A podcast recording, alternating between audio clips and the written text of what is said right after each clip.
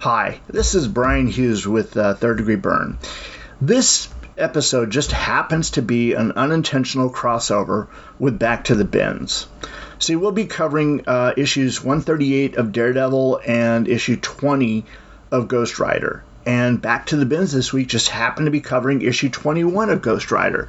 So they're continuing the story where we left off. So after you listen to us, go to back to twotruefreaks.com and download uh, Back to the Bins latest episode. You'll hear Paul Spataro and Ryan Daley from the Fire and Water Network talking about Ghost Rider 21 and a very old issue of World's Finest. So enjoy the show, and we return you back to your regularly scheduled podcast.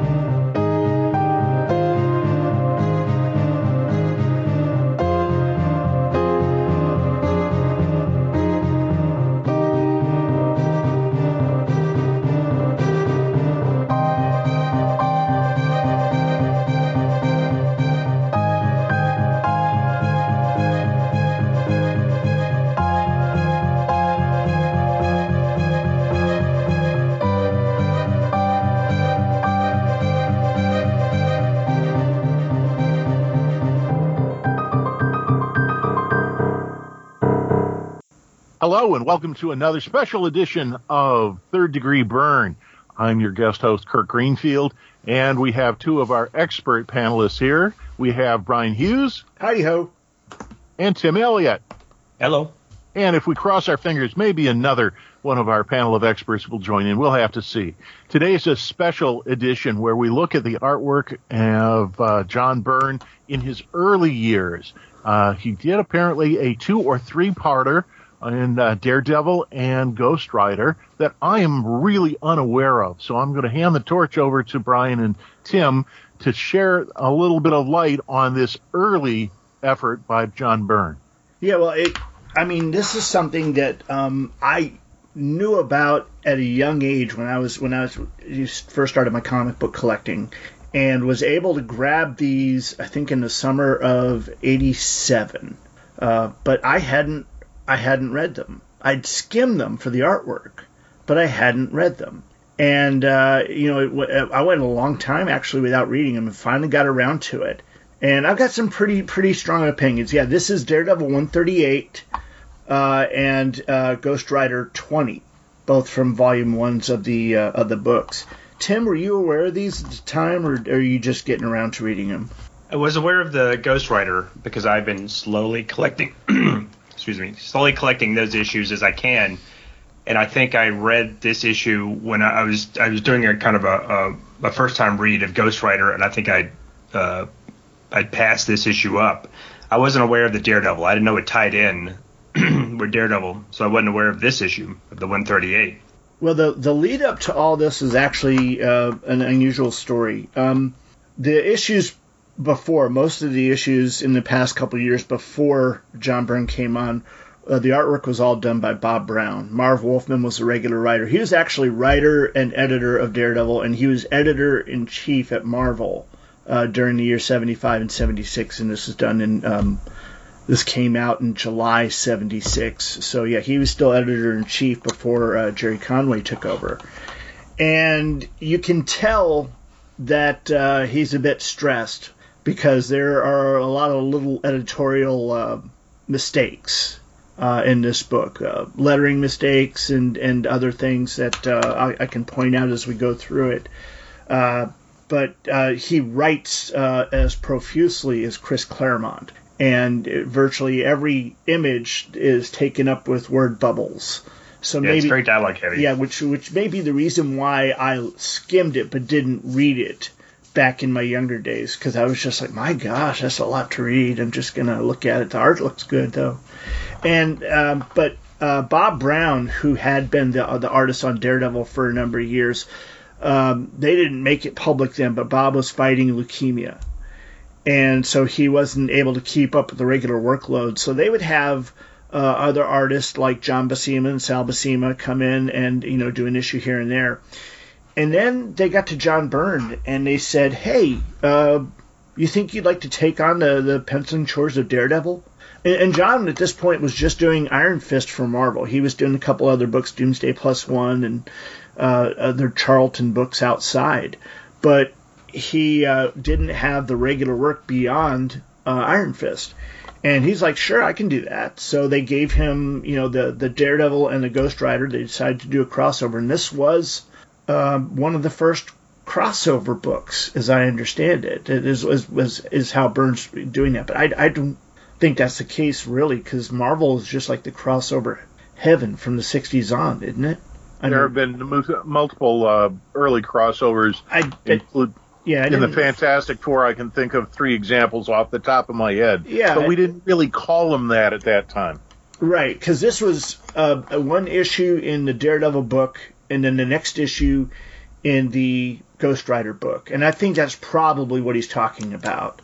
Normally, the you know the guests come to one book and they stay in that book for the, would, yeah yeah for the course. Be more of a guest story. star, right? Yeah, more some guest starring in a book, so, not an actual lead in from one book to another. Yeah, so I think that's that's what they're talking about, and, and it's funny because this is how uh, our our podcast started. You know, we one our second episode we had a crossover with Back to the Bins. We did one episode of Back to the Bins with them, and then one episode of Third Degree Byrne with us. So uh, on that count, and, and the topic, yeah. the topic of that was Ant Man the uh, Marvel premiere issues. Sick. Yeah, the Marvel premiere issues of Ant Man uh, two issues there, was um, the first full length Scott Lang story uh, covered. And uh, you may have noticed on our Facebook page that uh, we put a link to that, uh, those two episodes out there because. Uh, the the premiere of Ant Man and Wasp: Quantumania, which is in theaters right now, I went and saw it last night. I won't spoil anything, but I will tell you it is a blast. It is a, a, a great great movie. It gets you in the feels. It makes use of every one of the characters that they bring forth in it. Now, it doesn't have all the characters that you're used to from the other uh, previous Ant-Man movies, and um, it doesn't have you know the um, you know Michael Pena and the guys in the security group or uh, Cassie's mother and uh, stepfather. So you know Judy Greer, know uh, uh, John, was it Michael Cannavale um, in there, but you've got of course uh, Michael Douglas, Michelle Pfeiffer, um, what's her name from Lost? I can't remember her name all of a sudden. That plays uh, the Wasp. An- Angeline Lilly. Yeah, uh, yeah, Evangeline Lilly. That's right. Evangeline Lilly. Yeah, yeah.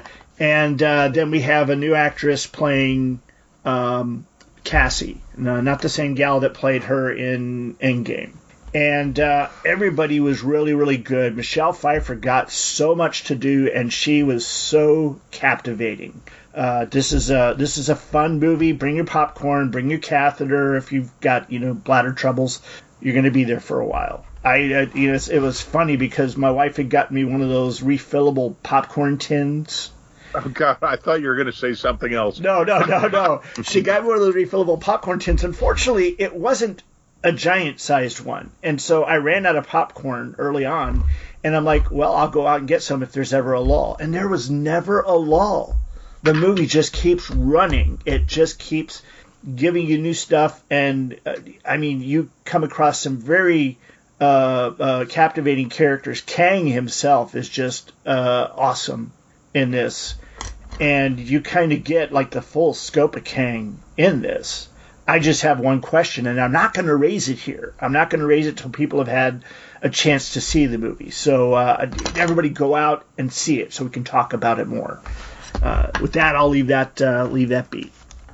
I do want to go back to what I was saying about Bob Brown. Now, Bob Brown had been the artist on Daredevil for a few years. He co-created Bullseye with Marv Wolfman, um, and he did. Uh, I mean, he did what they'd say for a while there was the definitive work on Daredevil. I believe he was also uh, responsible for Deathstalker, who was one of the great D&D villains, villains before Frank Miller came on. And the uh, the thing that was interesting, of course, he, he got the leukemia. He was having difficulty. His the quality of his pencils was starting to suffer, and so he had to step away for a little bit.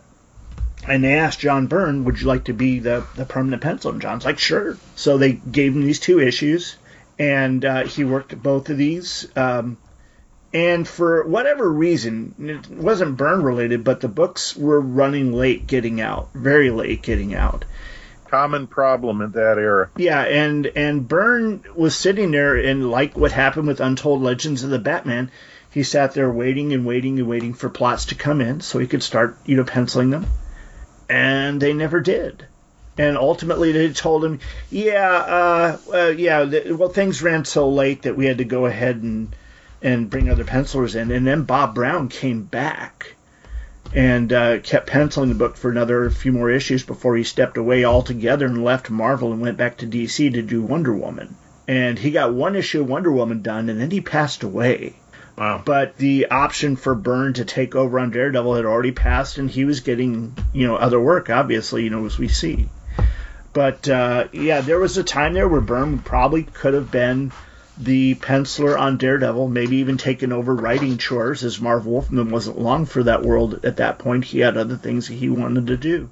And with the, the editorial merry-go-round that was happening at the time, uh, he was probably glad to be able to take some things off of his plate.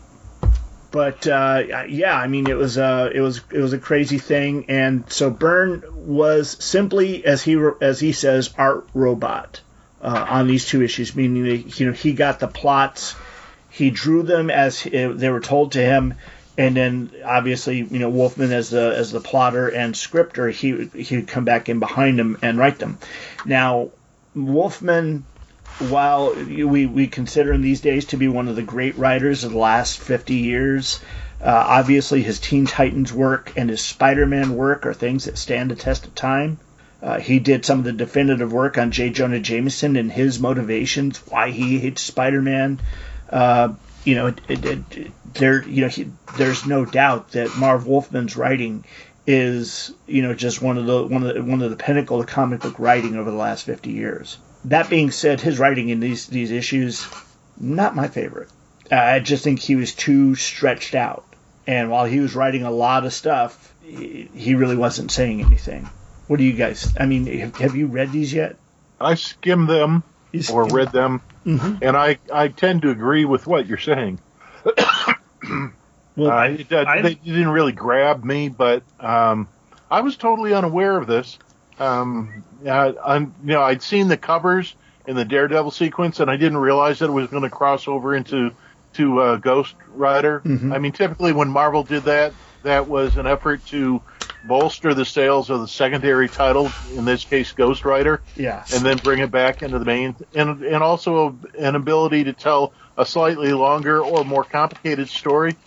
But I was not aware of this. Uh, in the mid '70s, I guess I was in college and uh, not not collecting comics, and I was out of it. So it kind of it went right past me, even till you introduced them and suggested doing them for this show. I was totally unaware of them. How about you, Tim?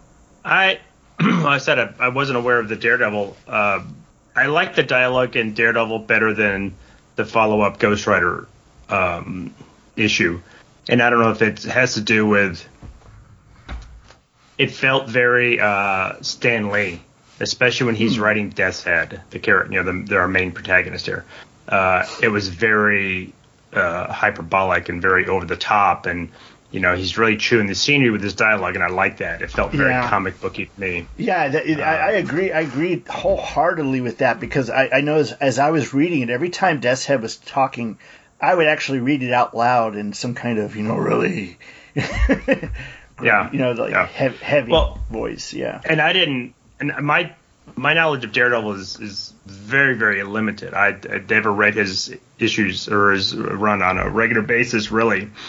So was he always his dialogue and his inner dialogue and the, both this this issue especially is very Spider-Man like. With his he's very quippy, he's very jokey. Is that is that right? Is that Well- on par with Daredevil? Well, I, I, I'll tell you this. My experience with Daredevil uh, starts way, way back in in the beginning of Spider-Man, because I, I when I was a young kid, I kept finding reprints of all the Ditko stuff, And one of the stories that stuck out that I reread over and over was Spider Man and Daredevil's first team up against the Circus of Crime. Right. And you could see that Daredevil was more like Cyclops in his pathos. You know, here he was, a blind man in love with Karen Page, and she you know, would never think of him, you know, as as a, a significant other or anything. You know, he he was always like, yeah, she'd never want me because I'm blind. You know that that kind of storyline and everything. So uh, the next that I knew of Daredevil was from the Miller run. But when when he first started with Roger McKenzie and Frank Miller writing, and then uh, Miller had kind of pushed Roger McKenzie out and took over the scripting of Daredevil. And obviously after that, Born Again, which kind of retconned a few things in the story of Karen Page. Now, the original story was that after her and Matt, you know, that she discovered Matt's secret identity and they became lovers, she also had gotten many offers for like movie contracts and such. And she was having a hard time reconciling Matt's career as Daredevil. She felt that, and, and she talks about that in, in these issues, stating that you know he had a much stronger marriage to Daredevil than he could ever have to her or any other woman. So she had to get away from him. And so she took the movie contract. She went out to Hollywood. And my interpretation of everything from basically what Frank Miller had written was that when she got out to Hollywood, it turned out to not be the greatest move ever. She the the, the movie offers were actually come-ons, and you know she wound up doing the lower echelon of stuff, B movie stuff, and then ultimately she became a porn star. Now, reading these, it seems like she did have a couple movies to start with that uh, did have some notoriety before she fell on the harder times that that Miller uh, pushed forth. So it, it I, I, kept finding myself stopping for a moment. Goes, well, how does that work within all this? And, okay, well, I can, I can, I can deal with it. But uh, I guess I should probably go ahead and you know give the uh, the the good information and get the synopsis going. What do you guys think? Or is there anything else you wanted to bring up before I started that? Well, there was a lot of water under the bridge between, uh, you know, between issue 15 and, and Miller. Yeah. Oh, there yeah. Was a lot of plot development um, and different writers. So yeah, you know, that that's that's a hell of a gap, but th- that's fine. We'll let it go. Um, yeah, and, and I'll be honest, I I didn't ever go back and read those those older issues. Um, and that's so, okay. Yeah, they have different flavors. I've got uh, I've got a couple trades now of those early early issues that I've been wanting to sit down and read. I just haven't had the time with uh, you know possible moving and everything. So you know, maybe I, maybe afterwards. I never found that they were written as long arcs. It was more like, what's the story for this month? Oh, we have a two-parter, okay, and then back to single issues, and then more single issues, and you know, I just had the feeling, well I'm talking about the period of of the 19 of uh, Daredevil in, in his 40s, in his 50s and 60s and 70s. So I was there when they introduced Death's Head, and I was there when he revealed his identity to Karen at the end of the Death Head two-part story. So I'm very familiar with that. And then Launch Point, and they're just kind of capping it off with with this uh, Byrne two-parter. I mean, they're yeah, they're kind of summarizing it or explaining it, uh, putting it putting it on the shelf. Yeah, but we're not spoiling anything when we reveal that Death's Head was Karen Page's father. Right. That was a reveal at the end of the two-part Death's Head. I mean, that was right. That's established. That's not a spoiler at this point. Right, right, right. Okay. Well, let me go ahead and, and give you guys the, the particulars on on this uh, the first one here. Now, this, of course, is uh, Daredevil 138. Cover date of October 1976. On sale date July 6, 1976, with a cover price of 30 cents. 32 page count, uh, 17 is story. The title of this story is Where is Karen Page? Now, let's see what the synopsis says. I pulled this synopsis from the Marvel Wiki, by the way. Let me get this out of the way. Here we go. Daredevil is stopping a robbery of a cobalt device from an LA Science Institute being done by the criminal known as the Smasher. However, the crook proves too strong for Daredevil and he's easily defeated. Smasher brings Daredevil to his master, Death's Head, who tells Smasher to put Daredevil in one of his death traps. While at a hospital, Johnny Blaze checks on his girlfriend, Roxanne Simpson, played by the wonderful Eva Mendes in the movie, uh, who is recovering there before going to look for Stuntmaster, who he's learned has kidnapped Karen Page. Searching for him, Johnny turns into Ghost Rider when he sees some criminals loading carpet into the back of a truck. Stopping them, he finds that they weren't stealing carpets but smuggling heroin. While in New York, Foggy becomes increasingly worried about his fiancee, Debbie Harris, who's gone missing. He gets a call from somebody within Glenn Industries telling him where to meet for further, instruct- further instructions on where Debbie is. While back in LA, Daredevil manages to escape from his trap while Death's Head interrogates Karen about her father's experiments with cobalt and the fourth dimension. While elsewhere, Ghost Rider finds the stuntmaster who agrees to show Ghost Rider where Karen was taken. While in New York, Foggy goes to the scheduled meeting place and is shot. Back in LA, Daredevil manages to find Karen and is attacked by Death's Head. Daredevil is losing the fight until Ghost Rider bursts in. To be continued in Ghost Rider Volume 1, Number 20. So, what do you guys think of that story, though? Pretty straightforward kind of Marvel thing. If the funny part of it, I find, is that Daredevil and Ghost Rider don't fight each other at first. No, but, they seem to be a little aware of each other. They're, uh, I think, Kirk, you, you made the comment that this is maybe an attempt to try to bring Blaze into the more superhero-y uh, part of Marvel instead of him being just lone adventures as uh, this supernatural being that he is. Because the they have a it's it, if you read the the the Ghost Rider comics and they make careful mention of this nobody believes that he is actually a supernatural being. They think he's got some kind of a gimmick, that he's got like uh, some type of special effect costume. He, they think he's a human who's got this spook, as they call it, spook outfit going on. They don't believe he actually is this um, flaming skull-headed being with Satan's powers. Yeah, and he, and he had been a part of the champions group already up to this point um, Byrne would start up on Champions in November, or well, months leading up to November. So by about the time that this book hits the stands, Byrne would be start penciling uh, Champions, which included Johnny Blaze. But uh, in the in the previous uh, issues, Johnny was uh, before Byrne got on there. Johnny was one of the one of the main characters of the Champions. Yeah, and they, I think Daredevil makes mention of it. Yeah, he mentions his work with the Champions. So I think that's to your point, Brian. That's why they are not doing the typical. Oh, we think you're a villain. We're going to fight each other, and then we're going to become friends. Right, right. Uh, storyline. And this actually is early enough in uh, Ghost Rider's career. He probably wasn't at this point um, the niche, uh, uh, what do you call it, fodder for the biker gangs that started reading Ghost Rider as a result we we talked about that before on Champions that Ghost Rider became one of the comic books that was very very popular amongst bikers. Yeah. And so it had its own little niche over there.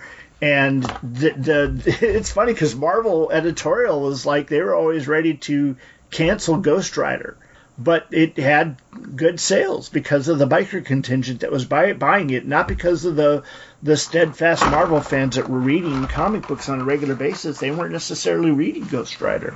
But this is early enough. This is the 20th, uh, you know, we, we, we go to the 20th issue, the next one we cover, that, you know, that hadn't happened yet. Or if anything, it was just getting started. So, uh, you know, I, I think at this point, Ghost Rider, I don't know how much of a known quantity he was to most fans. So it was good to get the, the crossover going. Um, I, I just wonder how big Daredevil's popularity was at this point. I mean, this is issue 138, so he'd been around for several, several years. And um, you know, to have Marv Wolfman writing it, uh, of course, is not uh, not a small thing. I, I can't say a lot for the writing of this issue, but I can say that you know it, the the story itself is interesting, It's just getting there was a little bit of a slog. Do you have the feeling that we should have read the issue before? You know, I didn't. I didn't feel the need to go back. I didn't have anything tell me really that that I should read the previous issues leading up to this. I knew all the characters, uh, for the most part, the important characters that is, and um, you know, it's just they they kept bringing us up to speed. You know, Matt and Karen's relationship, Ghost Rider's relationship, all that. You know, it was made clear. That's that's one thing that's done. That's one thing that's done in the writing. I can't fault Wolfman for that. It's just he was a little too verbose, and um, maybe just just a, a little too heavy-handed on on on certain things. But uh, really, you know, I, I didn't feel the need to go back. I don't think he needed to. I, I, I'm not sure his handle on Johnny Blaze's dialogue was is accurate to the issues leading up to it. It was a little more because he's a he talks more like he's like a kind of a little more of a southern redneck. But he was, uh, I think, in the book he was always a California biker guy. Yeah. So um, I don't know if that's just to distinguish him between uh, him and anybody else that he's that he's talking to. But I thought some of his uh, dialogue choices were interesting. Uh, and then I did like his when he's when he's doing his because at this point he's been freed from Satan's control, but he becomes Ghost Rider whenever there's evil or evil presence about something. He So- automatically becomes Ghost Rider. Yeah, he's got Sort that of like the spider sense yeah, tingling. Ghost Rider sense, or what do you Yeah. call it? Flame sense, since it, it he. Yeah. but he can't help it. Uh, and then he goes into this. His dialogue is very over the top too, which I like a lot. Yeah, But but it's on it seems like he's putting that he's putting that on. Yeah. It's not so much that he's possessed and becomes almost a different character. He is putting that on to kind of uh, uh, play up his persona as Ghost Rider. So he seems like he's having a lot of fun with um, some of his uh, retorts to uh, some of these villains. Yeah. Now look at the cover, if you guys don't mind. This is Gil Kane. uh, I'm sorry, Gene Colan and Tom Palmer. Tom together. Palmer. And it, it really looks like you know Palmer took a very very heavy hand on it. Um, and so I'm I'm you know aside from the the perfect anatomy, I don't see a whole lot of uh, of Gene Colan in it. You know No, it looks a lot like you know when we covered Starbrand Yeah. and Palmer was doing Byrne. exactly. It looks a lot like that, doesn't it? Yes, and um, the color of it kind of throws me off that, that, that fuchsia up at the top, and it feels like it, it would have probably been better served to have black up there to make the rest of the bottom pop. Yeah, I don't know why they did. It is an interesting choice. But it balanced out all the black at the bottom of it too. Yeah, and knowing what we know, this cover couldn't happen. Knowing what we know Oh, about the because they don't meet. Well, there's something. I'll bring it up later in, in the next issue. In the next issue, but uh, because I don't want to spoil the big reveal. Um, now, is it me or is Karen Page in a hospital gown there? Well, she's in a much more modest outfit than she is in the comic. Yeah. In the comic, she's wearing like hip huggers and this little uh, half shirt thing that that um, really suits her figure. But here, you're right. She's. I don't know if that's just I- for I think Cover they purposes just told Gene, okay, draw a damsel in distress. dress. Yeah. Yeah, and and and, and they went from there. But uh, I, I like the cover though. I love the the visual of, of Death's Head attacking Daredevil like that, and seeing Ghost Rider in the back. It was almost like, oh yeah, draw Ghost Rider in because you know he's guest starring. you know. Well, I got a really strong when I was reading this whole thing because I didn't, I'd never encountered this Death's Head guy. Um, strong. I got a strong Carnage, or not Carnage. Um, Carrion Yeah, vibe from Spider, uh, Spectacular Spider-Man. Yeah. And now the only issues I know Carrion from were the, the around the Frank Miller issues where Daredevil was also in there. Yeah. Yep. But if you go into this in the first page, eh, I mean, when I opened the first page, I thought, wow, it's an Iron Fist villain. this guy Smasher, I mean, got one of the weirdest, craziest costumes, and if anybody but John Byrne had drawn it, it would look really, really silly. But uh, yeah, Smasher, because of the way his face mask is done, it made me think of some of the, the villains that we see in Iron Fist. But also the the this is as a splash page, it is it is a, a good one for Byrne because he closes in on the characters instead of pulling out so much like he does in regular comic book pages. So you get a real good look at uh, at Smasher there and uh, and Daredevil. Well, and it, it, looks like, and even Wolfman mentions, and he's very a lot of his comments, uh, his editorial comments are almost meta in this because he's saying. You know, he says this looks like you're coming in the middle of a story, but it's not. It's just happening right now, and he and he kind of he, he makes comments like that throughout the issue. But this character Smasher just from looking at this, I read this and I thought, okay, he's a he's he's a bad guy that's been around. He's like a low level villain. He's been around. No, this is his first appearance. Yep. Is this issue? Mm-hmm. And he doesn't go very much further no. after this no. issue or the next issue. yeah. So he doesn't have a long career. So um, Byrne got to design him apparently. So Byrne gets co-creator credit. Um, but yeah, that costume I, again, only Byrne could make something like that look cool. It, it, it's funny because um, in Facebook, just within the last couple days, someone had put out um, one of Byrne's covers from Captain America, where he's fighting the Tumbler. And I made the comment out there: only John Byrne can make a guy in a fuchsia costume look cool. And this costume is very disco inspired. How many fingers does he have on his left hand? Hopefully, only five. Uh, okay, it, it looks yeah, it's five, but it's golly, it's just maybe too many knuckles or, or something looks distended about his hand there. Now, how are you guys reading these? You're, you're reading this uh, from electronic copies, or do you have a physical? Yeah, uh, electronic. I, I looked on electronic on a database. However, I'm having trouble opening it this morning, so I'm lagging behind your conversation a little bit while it tries to it takes forever to open on my computer. Well, I um, I actually have um, which one is this? This is the uh, Marvel Universe by John Byrne, Volume 2. And both of these stories are reprinted in here, and they're so, so gorgeous compared to the, the digital copy I have. And the digital copy I have, it's funny because it's got a little bacon symbol down at the bottom yeah. right. I think it came from the old I Love Bacon website.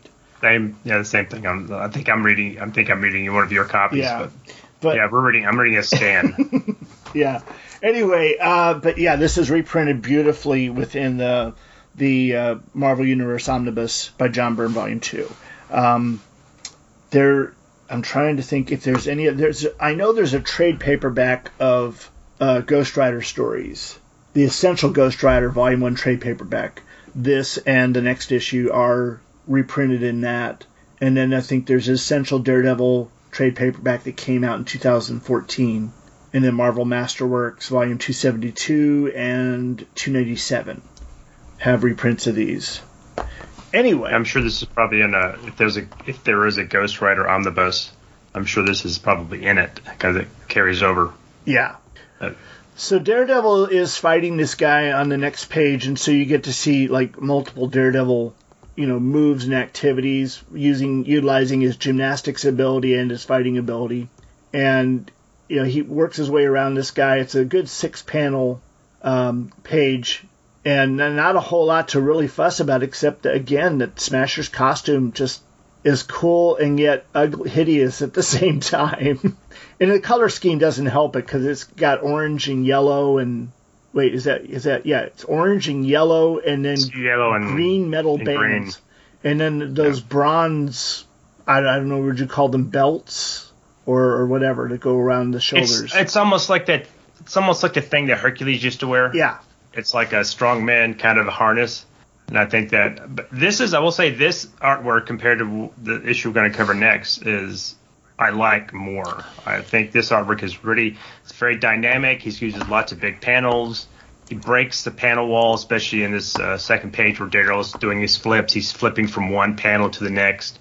Uh, I like that effect. Yeah, yeah, yeah. I do like that. Um, to give everybody a little bit of perspective, this came out um, in was July of '76. The same time that he was doing this, he was also uh, he did this one and the Ghost Rider at the same time uh, and they were published in the same month. Um, Iron Fist number eight came out. That was like Tigers in the Night, and then he did something in the Savage Sword of Conan number 15 and i i don't know that i've seen that other than the single ish uh, the single image of conan so I'm, I'm i'm sitting there trying to figure out what that is i don't know that mike's amazing world uh, covered it. No, Mike's Amazing World has no mention of it. So it's probably just that single image that you guys might be familiar well, with the Conan one Conan. Well, this is this is Byrne when he's he has he hasn't quite dialed in his style. You know, the, what we everybody will think of him is from from the X Men, mm-hmm. where he's dialed in and just completely Byrne. This is more Byrne still working kind of in a house style. Well, I but, mean, the thing is, he's doing his style, and I can see his style really pulling through. But Jim Mooney, who's the inker, and, and Jim Mooney's inked Byrne a couple times here and in um, Amazing Spider-Man, like the Man Wolf story, Amazing Spider-Man. And I always found Jim Mooney to be, you know, he's one of those house inkers that, you know, like Bob Layton was at the time, or uh, Joe Sinnott that like to keep everybody on you know a particular model. And so true, but you don't you don't but you don't lose Byrne you don't no, lose the Byrneness. Not at all here. And and the thing is, yeah. you, you can see the early uh, things from Byrne's work that um, it, it's more apparent with Karen Page when you see her. Um, his his fighting in this is a little different than the fighting that we see in in, in later books. Uh, the next page uh, is what again six panels, but uh, a different layout. And uh, it's pretty cool seeing Daredevil actually get his butt kicked by this huge, monstrous, powerful guy. Though we only see him in these two issues, so we never get a good idea of just how strong he is. But he is ripping metal apart at one point. Well, he smashes the uh, to open this safe. He smashes one end and forces the the door off the other end. Yeah, which is which is pretty tough. And then um, on page six. Uh, now, now Smasher's already has defeated Daredevil, just knocked him out, so Daredevil Daredevil's out flat, and Death's Head comes in, and I almost feel like that should be a full page spread uh, of Death's Head there because he looks so cool uh, in the imagery there. And you know, as we talked earlier, the way his dialogue is read, you could almost hear like Frank Langella doing his Skeletor voice. yeah, I absolutely could. Um, could imagine that kind of voice uh, coming at it, or or or like a Frank Welker or something like that. That's doing um, this really just chewing the scenery with with his dialogue. You have completed your tasks well, Smasher. yeah, I just uh, I love that. And then we finally get to uh, a, more mundane page, which is Johnny talking to Karen Page, who's uh, that is Karen, isn't it? No, that I'm that's sorry, Roxy. that's Roxanne Simpson. That's Roxy, yeah uh, in the in the hospital, and this is where you see um, Byrne's style. He he's drawing longer faces, and I think Mooney was really trying to shore it in. Uh, he doesn't do it so much when he hit reaches Karen Page though. Um, but you know, Byrne's faces were a little bit longer and thinner, uh, and women had a tendency to have very thick lips, where men had no lips at all, or virtually. Well, that's just little, a Byrne. Very, that, yeah. yeah. that's just a Byrne style. Yeah. Mm-hmm but it's a very very mundane page. Two people talking a lot of dialogue. Um, and then we get to Stuntmaster. Now, Stuntmaster is from Ghost Rider's book, right? He was part of Correct. Johnny's team, and Johnny just wasn't sure if he was a good guy or bad guy, but worked with well, him. No, he. If I remember right, he was originally a Daredevil villain. Really? Is he? From issue 64. Hmm. Well, he came in probably come back a couple of times, but that's where he started.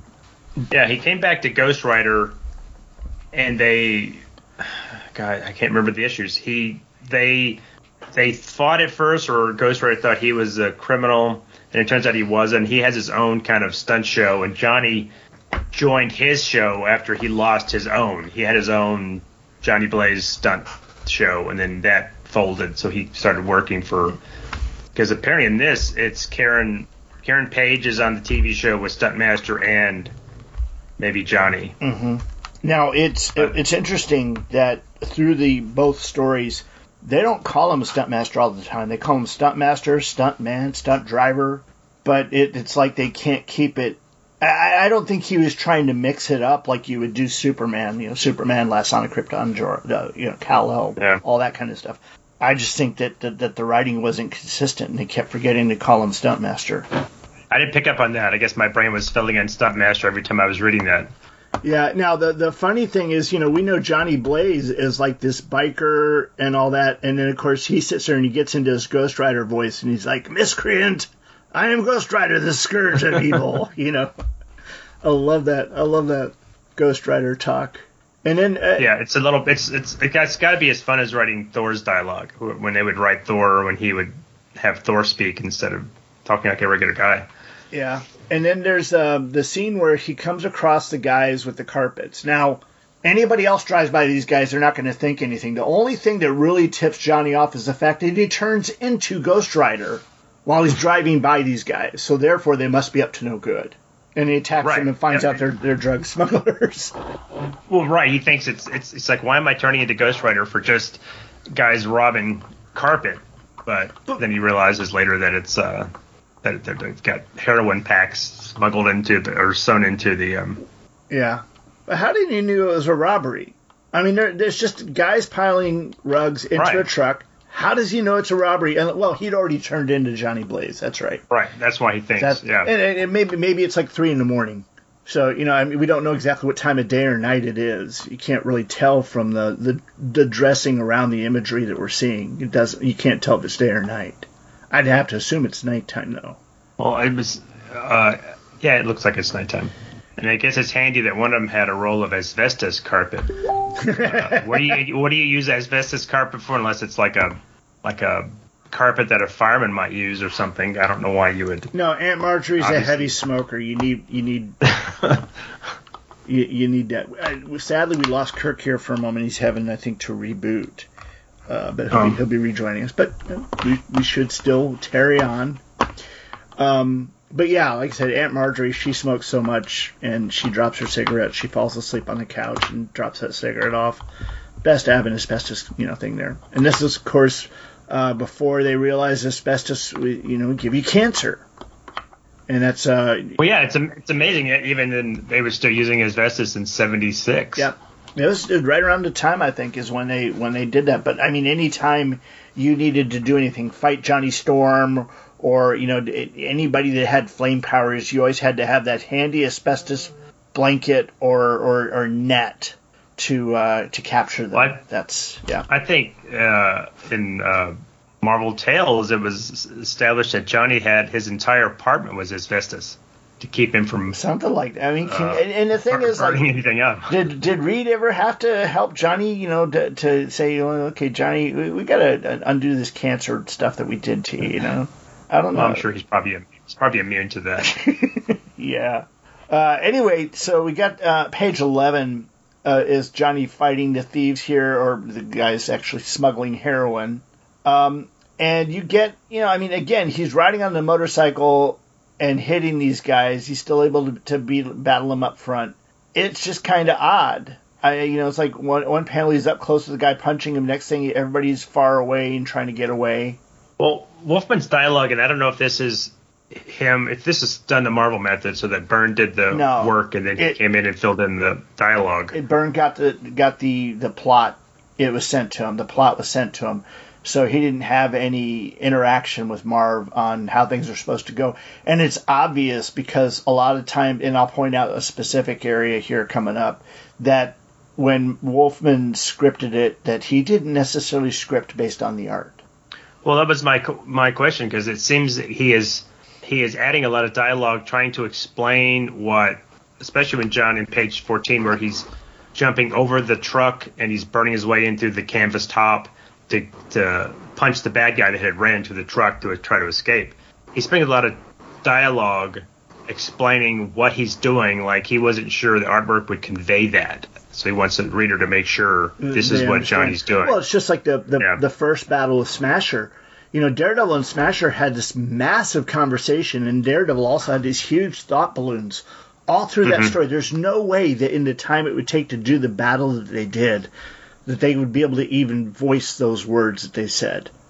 Now, as far as thought balloons go, I've always had a different thought on thought balloons. You know, that that's the gist of what they're thinking, but it, you know, it can be distilled distilled down to a few moments. Yeah, that's that's happening. In, Yeah, yeah, in a but- matter of seconds. Right, but when they're, when they're talking like that, you know, they're sitting there talking a, a Claremont novel over the course of one page. When he's sitting there moving just a few feet, punching, kicking, whatever, and yet, but they have a conversation longer than Kramer versus Kramer.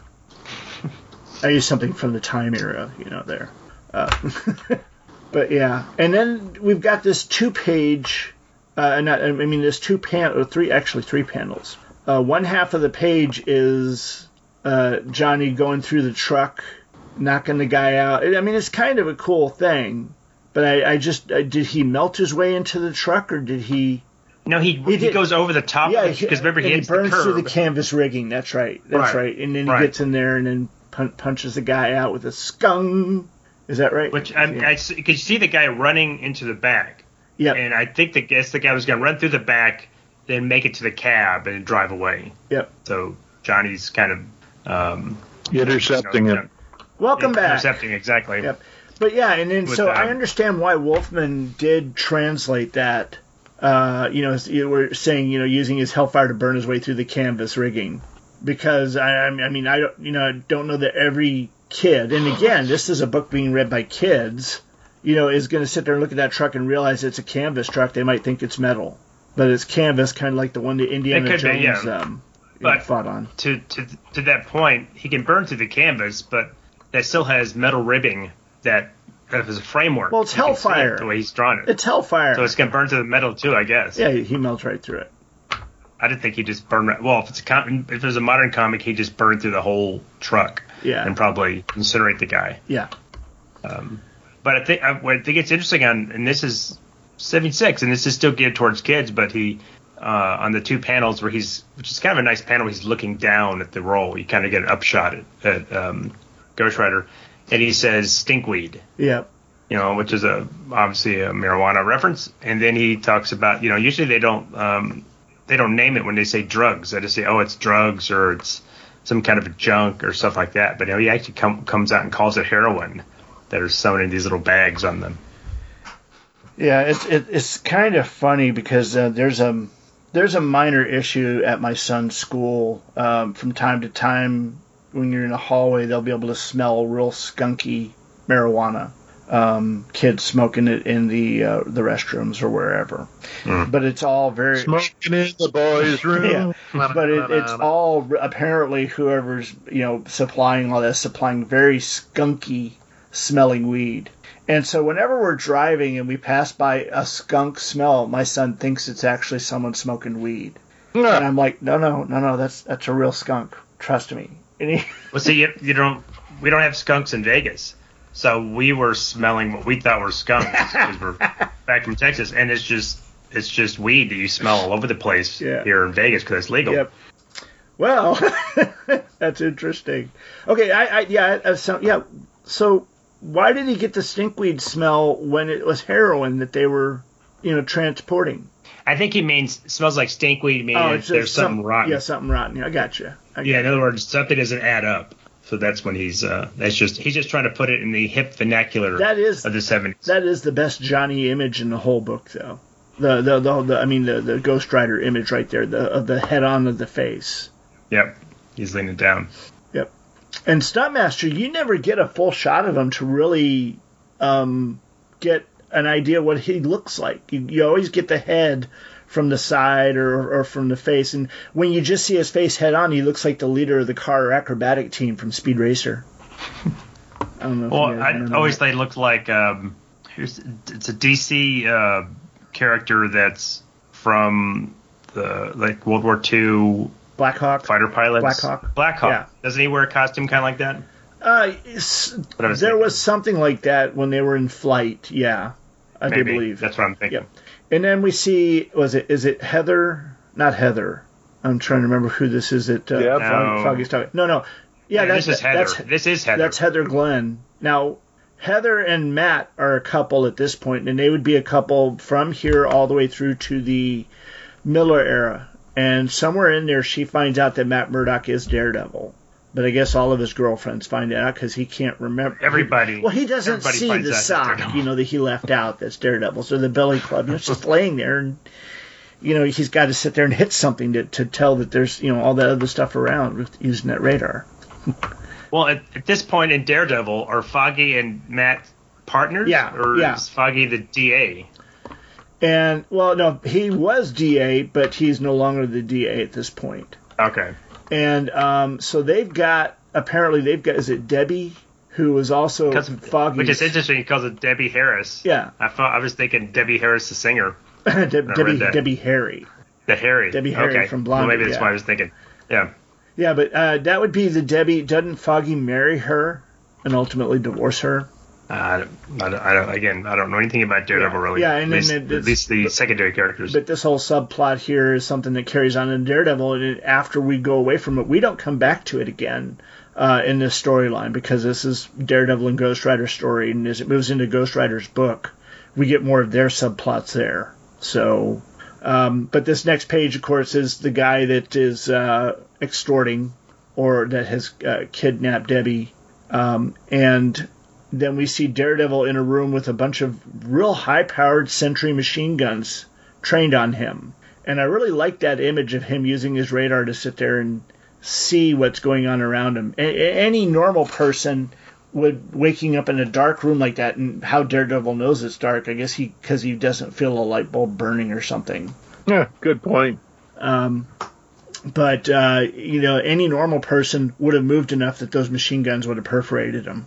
And this is another another point when he gets in. He goes into uh, Wolfman gives a lot of dialogue on how Daredevil determines the the uh, radius of these the firing radius of these weapons, and that he, a lot of explanation of how he's getting out of it instead of just oh he threw his billy club and he jumped out of the way, Yeah. which I think a reader would have accepted. But it's almost like Wolfman really wants to ground this and make it believable. Yeah. Now I'm going to point out something on the next page about Byrne's early work, um, and this is uh, yeah, this is the first time you get to see uh, that's Karen Page, isn't it? Mm-hmm. In that pink outfit yeah, or purple. she's in yeah pink outfit showing heavy midriff, but you don't see her waist on down. And if you look through most of the book, when it comes to female characters, you really don't get to see from the waist on down except in super long shots. And her face is drawn very long, her lips are very pronounced, and this is an old Byrne's style that he does get away from uh, actually pretty pretty quick. But it's images like this, I think, is why Jim Shooter would have other artists come in and redo the faces altogether uh, when he was you know, when he started doing like X Men and, and, and, and other books. Um, but Why? Because he didn't like Byrne's female face? no, I don't think he did. And I mean, it, you can see her her face looks long, but again, you don't see anything from really waist down. He doesn't show it full on because Byrne had not mastered that part of the anatomy, you know, yet at this point. I do love that one image you see of Death's head on that bottom left page. I, I wish we could have seen the whole thing, but all the dialogue in there um, kind of blocks the top half of his head, the top portion of his head. yeah. But he makes And I couldn't go quite figure out what his face looked like. It's not just a skull. It's it's almost like he's wearing goggles yeah. or something. I can't tell Yeah, what he's you wearing. get the idea that those eyes like zoom around like Mad Eye Moody's in the Harry Potter movies, you know. Back up two pages to the bottom left for um, for uh, Heather Glenn. hmm Look at her face by comparison. Yeah, Female face. rounded. I think that's gorgeous. Um, you know, those eyes are just incredibly um, beautiful John Byrne eyes. I I, I kind of felt like this was. Uh, I mean, these bottom four panels, and then well, the the the one panel with her above. Again, they are what they're supposed to be. They're they're mundane because you know they're exposition. They're not really you know giving you much. Um, looking at it in the omnibus, it's definitely more dynamic than it is in the scanned image. Um, that much I'll say. Uh, and that What page are you on? um, it would be page fifteen Yeah, okay. yeah. Uh, and and Foggy though, you know, Foggy's kind of not quite the man that I'm I'm accustomed to him being.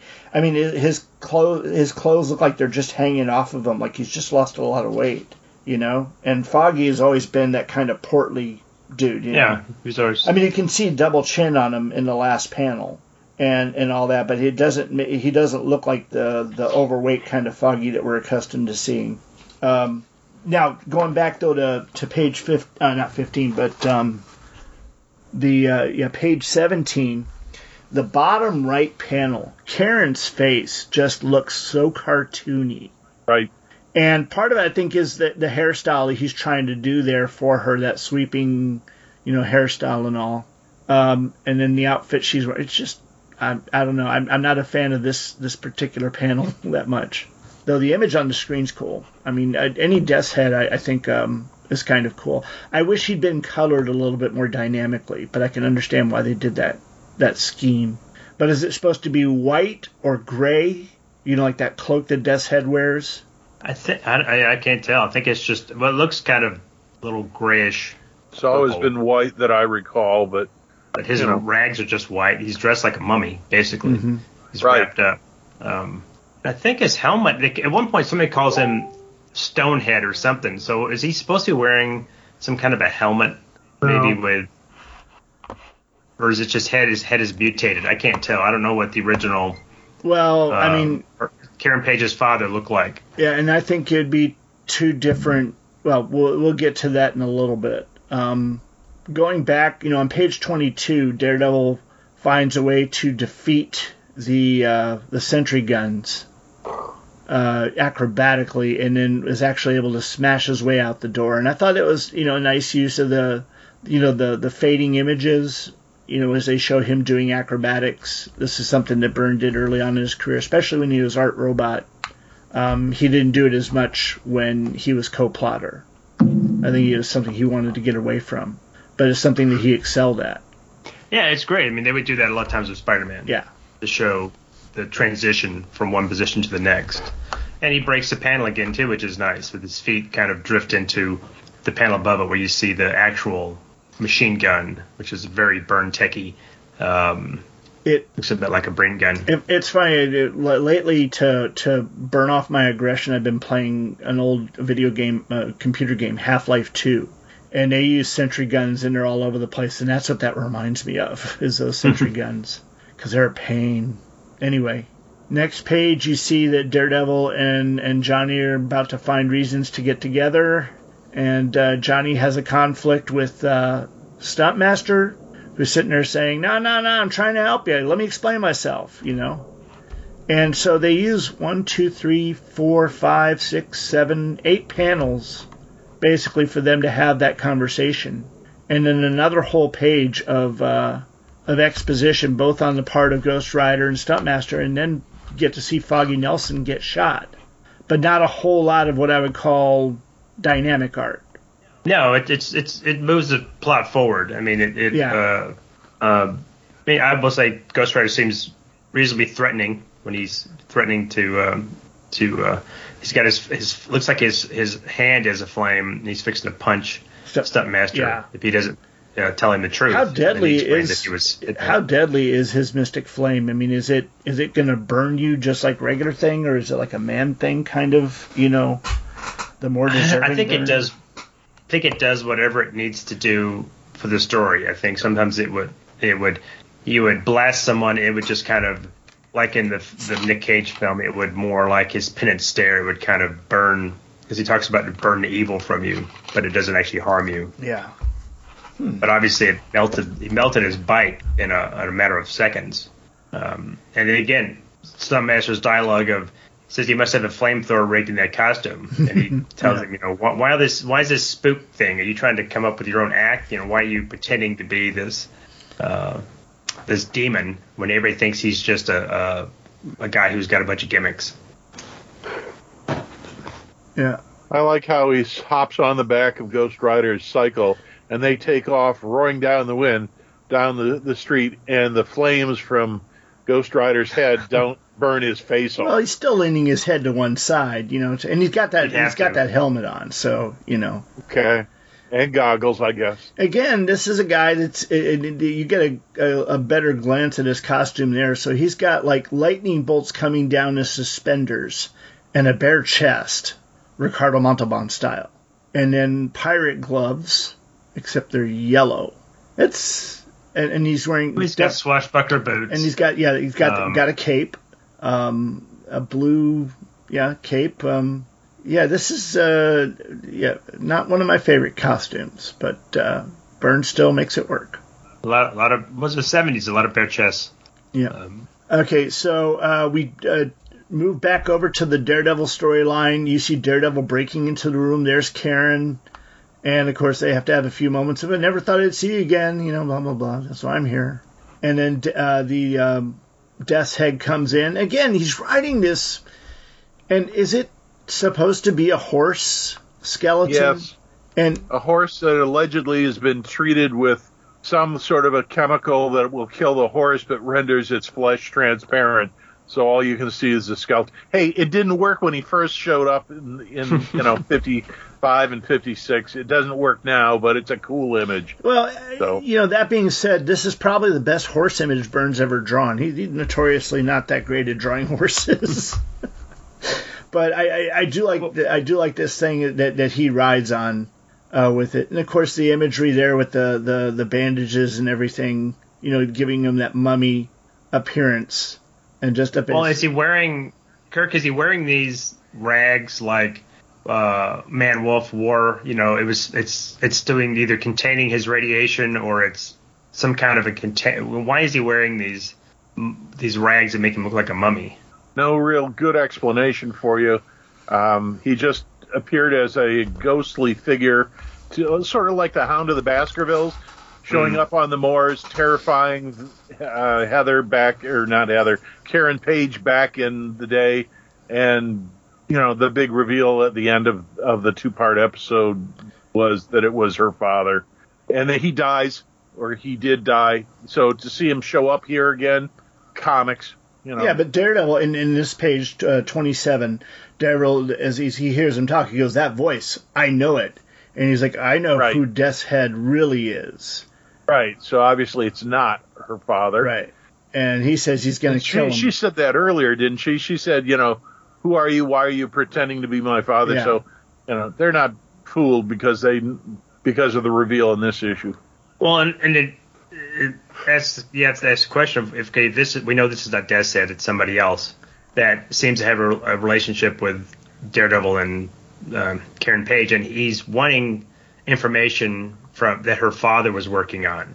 So why is he?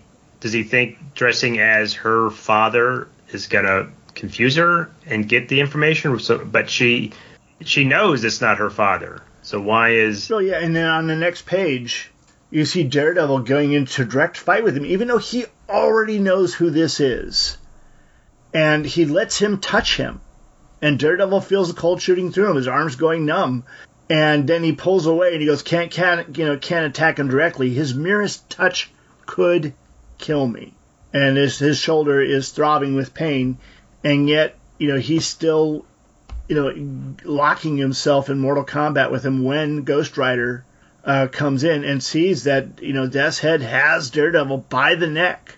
This is the third time that he's touching him directly. Yeah, and knowing what we find out in the next issue, who this really is, Yes. that doesn't make sense. Right. Um, neither does the the coldness when he touched his shoulder and kind of is that is that the effect that the real Death's Head would do if he touched you? Gonna rely on you there, Kirk. What? I rephrase the question again. The original Death's Head, did he have any? You know, did he have what kind of powers did he have? When he touches Daredevil here, it like numbs his, it like it freezes his arm. It's sucking the life I- out of him. I don't Yeah, is that the recall that, he had any any effect. He was more a scary apparition. hmm okay. I I don't recall. Um, I'd have to dig out that issue, and maybe I will if I've got it in the Marvel Masterworks here to to take a look at it. But uh, it, it's more the original appearance is more like the Hound of the Baskervilles, that it's to scare Yeah. somebody off to keep them away. Um, that sort of a thing. Yeah. Now, yeah. Maybe this person uh, isn't able to kill Daredevil because his hands are wrapped in um, gauze Could bandages, Well- or you know, like Yeah. a mummy. I don't know. well, we'll, we'll get an answer to that question in the next issue. I, I'll tell you this. So at this point, I already knew who it was. Uh, you know, having read the you know the Daredevil issues of later to understand that, and I was like, oh, okay, I know who this is. But I love this last page image. You got Daredevil That is a being gorgeous. ba- That is back a gorgeous. just as not as Ghost Rider's page. breaking in, Death's head up there with the horse, and all this flame that's just like around Daredevil. It's like, how is he going to get out of this? Is what is, is what you're going to ask. And if you're a Daredevil reader, you're like, oh no, this is continued in Ghost Rider. Holy crap! I've got to buy another book. I don't read Ghost Rider. Um, Nobody reads Ghost Rider at this point. Hey, it lasted. Ghost Rider lasted more longer than any of the other supernatural. This is true, and that's uh, because the books. biker crowd jumped on it and they just started buying it. You know, it, it became it became a, a phenomenon amongst them. How many well, did it run? Oh gosh, like 168 120? No. 160, 150. Yeah, it was ran That's good 10 years hit. more. Yeah. When most titles don't last beyond 20, 24 issues, that's incredible. Well, nowadays, but but even no, like I mean say, back then. Yeah, know, they introduced She-Hulk and Night Nurse and a bunch of uh, Hellcat. Oh, Those okay. they ran four issues. The first volume of it only went to issue 81. So it lasted from uh, 73 to 83, so 10 years. 10 years. Okay, I thought it lasted longer. Yep. But even Werewolf by Night ran, I think, 40 issues. Um, Frankenstein's month. That I don't think he even had his own comic, did he? Who? Uh, um, the Frankenstein. Um, they, Marvel was doing Frankenstein's monster. See, I, I, don't think he, you know, he didn't have his own his own thing. Um, he was in another book, yeah. Now the the second volume of Ghost Rider came out. Let's see, what year was that? Ninety. Okay, so that's Danny Danny Ketch or Keach or how you pronounce his name. Yeah, I like that yeah. issue. That that run a lot. That's early. Mark Texeira. Uh, I like that. But I like those quite a bit. Now, didn't Javier Saltares do the artwork on it and Texeira inked it? Um, I don't know. I know Texeira came along later. I think he was doing the actual artwork, not just the inking. Yeah, they they actually uh, they were a good team. It had almost like a, a Mark Bagley with uh, Bill Sienkiewicz inking look to it, you know. Yeah. Um, yeah. But uh, very, very already early '90s, and this came out in 1990. Uh, had that extreme look to it, you know, as far as the the books did. A lot of, well, lot that's of the speed lines that, and that's the look they adopted for the films. He looks more like with the the leather jacket, the spikes on the shoulder, yeah. the spikes on the glove. That comes from that run, not the original Johnny Blaze. Yep, yep. Okay. But Blaze showed up in that issue too. Those issues. Alrighty, so let's take a look. Do you have any last thoughts on uh, on this issue of Daredevil, Man Without Fear, number one thirty eight? No, I liked it. I liked the artwork in this a lot. Uh, I thought the dialogue being heavy, but I enjoyed the the over the topness of it. That Wolfman seemed to be again. He was might have been channeling his inner Stan Lee and having fun with um, being a little more verbose with all of his um, all his characters. But there was one overall, I it was, it was fun. There was one page I wanted to point out in particular, and just just vamp for a moment while I'm trying to find this. Um, I'd actually close the book so I'm like, it's hard to find in the omnibus. But one that was really um, indicative of the the scripting versus maybe it's in the next book because I'm not seeing the panel I was talking about. It must be in the next one. So let's just go ahead and move on then to Ghost Rider. All right. Well, the artwork in this one is seems to be very. I mean, it's a different inker, but it seems to be a little different, especially in the layouts the, compared to the previous issue. Oh, in Ghost Rider. Right and I don't know if that was uh, a conscious effort from Byrne trying to mimic the style that Ghost Rider, the Ghost previous Ghost Rider artist um, was doing, but it doesn't seem to be as panels don't seem to be as big, and it doesn't seem quite as dynamic. Well, this one here one is is the first one was in, inked by Jim Mooney. And this one here, and I'll, let me go ahead and start giving the particulars on this. I don't think I gave all the particulars on the last one. I should have been a little bit more yeah, because on, on the Daredevil we had um, Marv Wolfman writing, Byrne penciling, Jim Mooney inking, Joe Rosen lettering, and then Wolfman was also editor on the book and editor in chief at Marvel at the time. This one here we have, um, let's see, Ghost Rider 20, cover date October 76, on sale date July 13th. Now that means it came out one week after the uh, Daredevil book. So basically, right on top of each other. Cover price 30 cents, 32 page count, 17 pages of story. The story is titled Two Against Death, and is written by Marv Wolfman, penciled by John Byrne, inked by Don David Perlin. Don Perlin. Now he was what uh, big on the Defenders, wasn't he? Or am I getting him confused with somebody else? I'm not familiar with Yeah. him. I mean, uh, could have been we covered the Defenders, but I don't remember. The ink- letterer on this was Denise Wohl, formerly Vladimer, and colorist was Petra Scotese, uh, formerly Goldberg. Uh, this also was reprinted in Essential Ghost Rider trade paperback, Marvel Masterworks 272, Marvel Masterworks 297, and of course the uh, Marvel Universe by John Byrne Volume 2. Our synopsis goes like this. Ghost Rider and Stuntmaster smash in on Death's head as he's attacking Daredevil. Ghost Rider helps Daredevil fight off Death's head, who vanishes into thin air as he escapes. After the battle, Stuntmaster decides he needs to leave LA and do some riding in the mountains to figure out who he is. Reunited once more, Karen Page and Daredevil realize that they care for each other as friends and no longer as lovers. After formal introductions are made, Johnny agrees to help Daredevil catch Death's Head, but has to check in on how Roxanne is doing first at the hospital. Uh, At the hospital, he tries to leave Roxanne, but she talks him out of it. Mm-hmm. Meanwhile, Matt Murdock and Karen Page spend time together, but are attacked by Smasher and Death's Head once more. Changing into Daredevil, Matt battles the two and unmasks Death's Head, revealing him to be his old foe, Deathstalker, who is seeking revenge, seeking uh, Pax, oh sorry, Paxton Page's formulas to free himself from the dimension he is trapped in.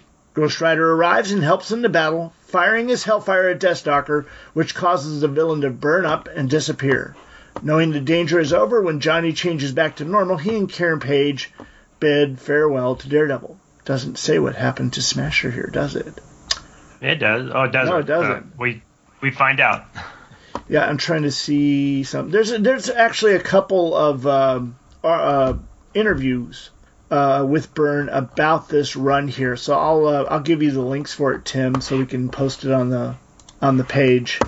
The the links to those interviews. Definitely uh, definitely worth a read. So we look at the front cover here, and I gotta find out who did the cover because it's not apparent just by looking. Okay, so this is Gil Kane and Klaus Janson um, on this cover, and what you've got in this case, they there's no big reveal because they reveal Deathstalker On the front. on yeah. the front page. So you, you, you, there's not going to be any guesswork who we're dealing with uh, in there. And Deathstalker is holding Karen Page in his hand, which should kill her, but okay. And Daredevil's swinging in using his, his cane from one direction while Ghost Rider's coming in from the bottom of the page on a red uh, flame engulfed bike. Daredevil's going, Karen Page, kidnapped, Deathstalker, enraged and not even the Ghost Rider can stop him. Two against death. So this is a, a very dynamic page, but um, simple in, in its execution. Once again, the green background kind of turns me off a little bit. Now, I remember back in the day when I was talking with uh, the comic book shop owners, they hated when a comic book had a green cover on it. They said green covers typically did not sell. And I said, well, wouldn't that negate the entire Green Lantern series? And it looked like, shut up, kid. That's true. anyway, um, Well, not only that, the background is a gradient. It's not a solid green, which had to be harder to do in printing instead of just doing a solid. yeah. Um, And it looks like they used a little zipatone for the gradient. yeah, I don't know if that's what's caused it or not. I can't tell. I, I mean, this sounds this this cover had a lot of effort go into it, really. When you You know, s- sit there and think speaking about about green covers, there's there's a story that Marvel didn't do green covers for a long time because Stan Lee had a prohibition against them, and uh, somebody colored or something. Anyway, so the end result is it came to his attention. Somebody said, uh, asked him about that, and Stan's response was, "What are you talking about? I didn't, I didn't prohibit green covers." And they said, "No, no, everybody knows that we can't do green covers because you didn't like them." He says, "I might have said in passing that something didn't work or that something, you know, didn't pop." when it was printed, but he said I never issued a, a, a mandate like that. It's amazing how many practices in Marvel because Stan didn't want the nose on the Iron Man costume, or that he did want it. That that people read between the lines and suddenly became an edict from him. Yep. Anyways, that's the background that I know about green covers. And you, you just gave me a flashback to an episode of MASH where Colonel Potter just started working at the 407 and one day uh, they had tomato juice and he he's drinking. Oh, I love tomato juice. And so Radar goes through all these machinations to get tomato juice at the 407 And only at the end, when he brings Colonel Potter another glass of it, Colonel Potter goes, "Oh, I can't have it. Turns out I'm allergic to it. I had hives last night." or you know at the, the night afterwards. So it was all a waste of time. yeah. Or Londo Mollari in um, Babylon Five talking about a flower or something that um, a young the the daughter of the emperor had noticed a flower in this one area of a castle and she loved it and she told her dad that she loved it. So dad positioned a guard there just to make sure that nobody trampled, trampled on the flower. And 160 years later, somebody one day just says, "Why do we always have a guard standing over there?" After the flower's long gone, emperor, that emperor's dead, the emperor's daughter's gone and dead. Still, there's a guard stationed there because a long time ago they didn't want a flower trampled on. Right. Boy, and, and so yeah, Stan could have made an offhand comment one day, and since he is the top guy, and you don't want to disappoint him, you don't do that. So he said one day he yep. hates green covers, and they just didn't do it. That's that's that's interesting. I mean, it, again, I'd never heard that story before. So, uh, best green cover, just as long as we're on the topic, look up Captain Marvel number three from about 1968. I know the one. It's the the uh, Super Skrull has Captain Marvel, I don't know, on some sort of a torture bed or or what have you, and the entire cover is an alien green. It works perfectly in my estimation. I mean, it's really, really good. So when I heard this story, I immediately thought of that cover and thought, what are they talking about? So yeah, and then there's um, that famous issue of Thor with the Enchantress. No, no, I'm sorry. I'm sorry. The Neal Adams uh, Polaris cover. Yes, yes, on the the X Men. Yes. Yeah, that's a big. They don't do them very often, but when they do, they're very effective. All right, so let's get. Well, let's go ahead, Tim. No, I just say the only the only objection I could see to this particular cover is that there's a lot of green and red. And when you get those two together, it starts looking a little Christmassy. yeah, I think it works fine. Yeah, I, I, don't get a Christmas feel from it, especially we got Hellfire you know. No. Yeah. uh, it, it does look like your typical team up kind of thing, though, doesn't it? Because you've got the Ghost Rider co starring Daredevil. And it feels more like a, a Marvel team up cover than it does. It does feel like a team up book, yeah. yeah. And so we go into the first page. Now, the first page isn't as dynamic as the last first page where you had Daredevil going up against the Smasher. Um, but you do have, it looks like Ghost Rider taking on Stuntmaster and Stuntmaster trying to explain himself. Well, this is a recap. This yep. is basically a recap of the previous issue, but it was I, what I thought was nice is they could have easily lifted the, the artwork from that one and just dropped it in here, but they draw it slightly different and the dialogue is slightly different. Yeah, now at the bottom of this page too though, this is um, one of those instances where the dialogue and the action do not mesh. Uh, Daredevil and Karen are sitting there and she is pointing a finger uh, very purposely somewhere, and she goes, "I was frightened, Ma- uh, Daredevil. I didn't know what they were going to do to me. You don't have to worry anymore, Karen. I'm here with you." And then someone off to the side says, "That will not save either of you fools." But the way she's pointing, she's looking more like she's going to say, "That's the man. That's the guy responsible for all this." Right. But it you know, again, the uh, the art and the text do not mesh. And then, of course, we see Death's Head again. But wait a minute, we already well, saw Daredevil fighting Death's Head, and Death's Head grabbed him. So yeah, well, because they're catching, they're catching up. But it's a recap. But we get the dialogue that he's coming out of it. You know, before they slam on the screen, and he's emerging from the screen. Well, we didn't get that in the previous issue. Right. He was just there. Right. But here they actually have dialogue that says he's coming out of the screen. Yeah, that was that was really bizarre, and I wasn't sure how that happened. But you know, knowing you know that it's De- that it's Deathstalker, and we know that he's got those supernatural uh, dimension traveling ability that he can do some pretty unusual things. And once again, he grabs Daredevil by the neck, and this is where uh, Ghost Rider and Stuntmaster break in to save the day. Yeah, it's it's like when you watch a two part show and it says previously on, Yeah. and they give you some scenes from. Yep. But I mean, so here he is. He's got Daredevil in his grasp. He should be able to kill him real easily. And uh, you see Daredevil trying to kick him and his hand going through the skull. I thought that was an interesting effect. I see it. That's very bizarre.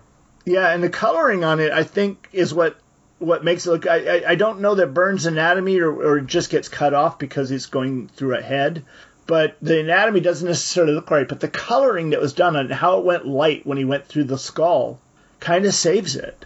But that's just my opinion. No, it gets the the. We'll say the the inking in this is a little thinner. The lines are thinner. It's a little a little crisper. It's it's not Terry Austin thin and detailed, but it's not as as heavy as the previous issue, which I think I like that better than in this one. This one seems almost. Um, Well, there are panels in here that almost looks like it's been maybe it was rush, maybe Byrne just didn't have time. He did he did rough layouts and let the inker finish them. Well, yeah, I think Don Perlin's inks are heavy-handed in a different way. That he's almost redrawing things, um, Right. Because So that's why I was wondering if it just don't look as layouts. Byrne-like as, especially Daredevil. uh, You know, in his head-on or profile images, it looks like he redrew redrew those completely. Yeah, I mean Who you, did you the inking in the last issue? What? In the Daredevil? What's that? Who did the inking in the Daredevil issue? Um, that was Jim Mooney. Jim Mooney. okay. The, I'm seeing a real difference here. Yeah. The, especially the blacks spotted on Daredevil's costume.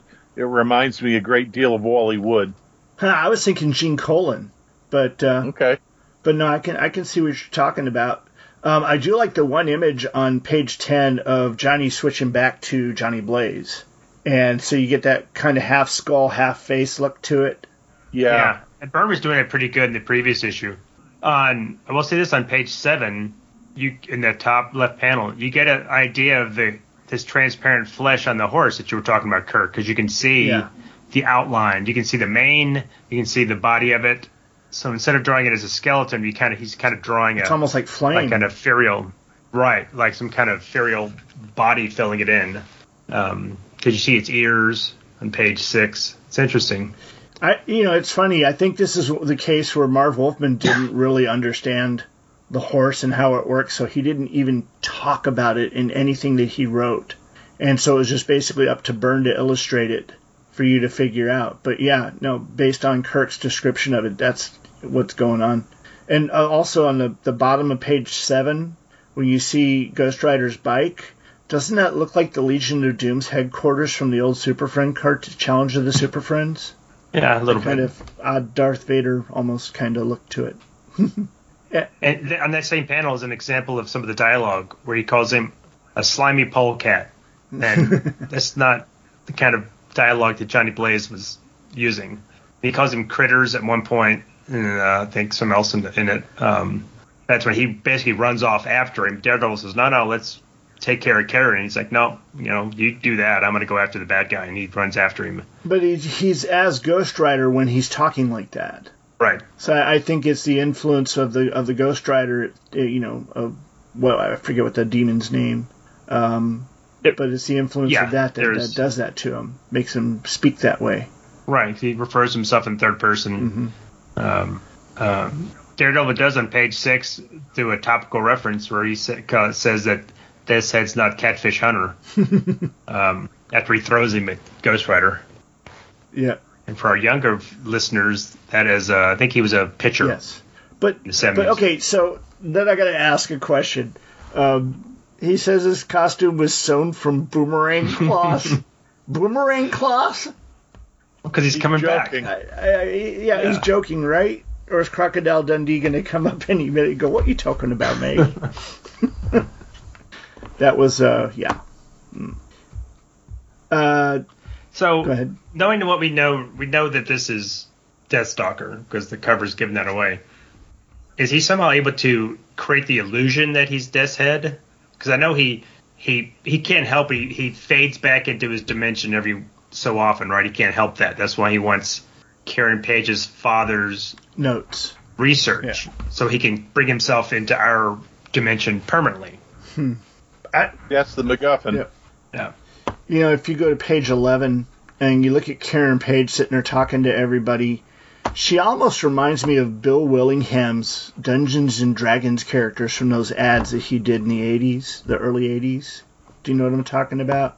In the in No. the Yeah, I know the in ad. the, yeah, in the comic books, there would actually be full page ads. It would be a, a short comic strip of a dungeon uh, trawling group uh, going through whatever, and they, you know, different characters. There's there's actual storyline to go on. They had like six or seven different strips, and while the first couple strips were drawn by someone that didn't actually draw, uh, Yeah. more stick figure kind of looks and you know, just very rudimentary.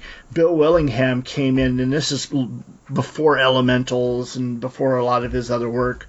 Uh, came in and did uh, did the the layouts, and it was really actually uh, pretty decent stuff. But uh, that's what she looks like there. She looks like one of the characters from that. I almost expect to see some guy carrying a go. Saren is hurt. And anybody that's read those knows what I'm talking about. Well, her face looks a little unfinished. I mean, or it Long. looks. Just, It doesn't look Byrne like. It looks like again. I I'm I'm really wondering if he did rough layouts and let the inker fill in the the, the gaps because or the inker is really to your point having a heavy hand at changing some of this artwork. Yeah, yeah, definitely. Wow. I'm looking at like Don Perlin's body of work. Around this time, he was working in Werewolf by Night um, as uh, as the main artist, penciler artist. Uh, that may explain why uh, in some of those early Werewolf by Nights the artwork's a little after Mike Ploog left it, it gets a little rough. Um, And he, he was inker on Ghost Rider for a long time, a couple years. And I was right, he was the artist on um, Defenders for a while with Joe Sinnott doing the inking in a lot of the, a lot of those books. I thought like Val Mayerik was also doing inking on it, but I could be wrong. But uh, yeah. So you kind of get an epilogue to Daredevil's situation with Karen before we even get to the end of the story here. We're on page 11, and they're having a very um, meaningful conversation with each other. Where basically, I love you, but I'm not in love with you. yeah, it's a it's a it's a tender goodbye. It's not you, that, it's me. know. Love the inking on Daredevil. The, the especially the the next to last panel on the eleven here.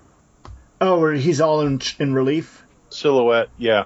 Yeah, I kind of get Yeah, the idea that though looks- that the the Daredevil's horns that, eh, and I'm, I'm thinking it's more the inker doing them. I, I don't know because the way that that Byrne's doing them, they don't look like they're pointing right. If I mean, in the whole book, they look to be a little off. Is that just me? I think it's the influence of the the inker. Could be, but yeah, I, Yeah, because sometimes they, they appear to be pointing more forward, and in that one, that silhouette, uh, they look like they're pointing off to the sides. Yeah, but it's not like they're pointing in the, the opposite directions. It's like they're pointing in different directions, like you know, like a, a bad boob job or you know, people know. I don't know. I don't have that much experience with either horns or a bad boot. Uh, sorry. that's all. That's all right.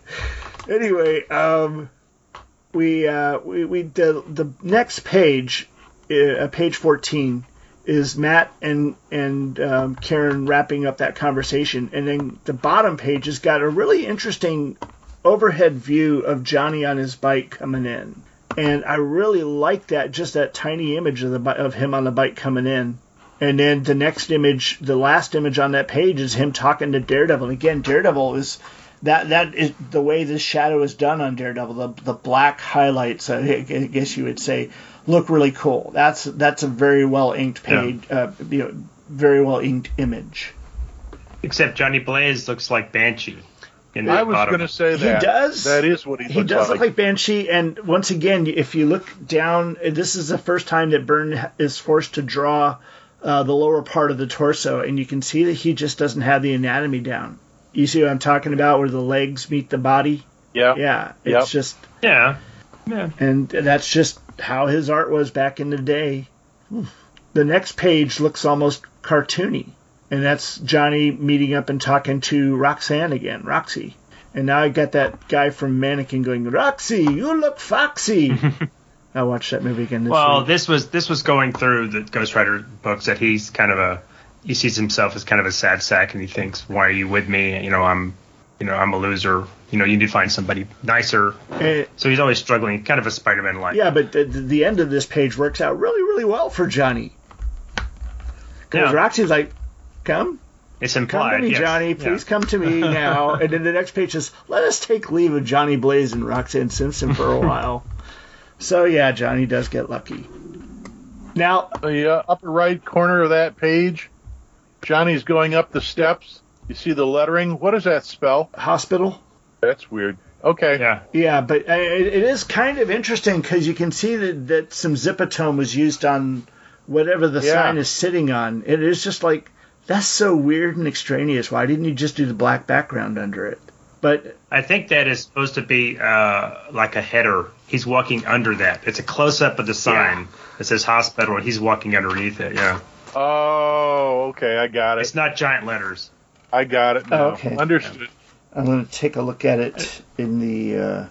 Uh, On page 16, I I, I, I like the dialogue between Matt and uh, Karen about how safe Central Park is now.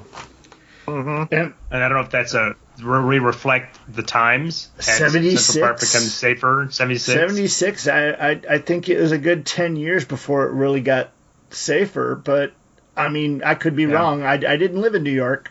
I just remember hearing about it. Mm, excuse me.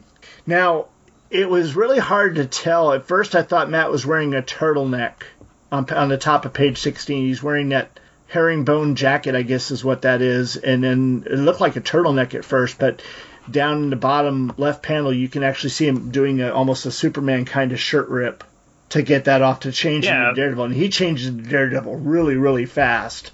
Uh, Smasher basically intrudes upon Matt and Karen and starts trying to run off with Karen, knocking Matt down. And then Matt changes into Daredevil and just jumps on him in a I forget what they call that move where you wrap your legs around. Well, we'll call it the Black Widow move because she wraps his he wraps his legs around his neck and and torso, and then he just starts pounding on the skull of the guy from behind. But Smasher is just so strong that um, he gives I mean he gives Daredevil a pretty hard time. But Daredevil does on the next page acrobatically flip around, hit him in the gut, and then do a Captain Kirk roll uh, throw with him.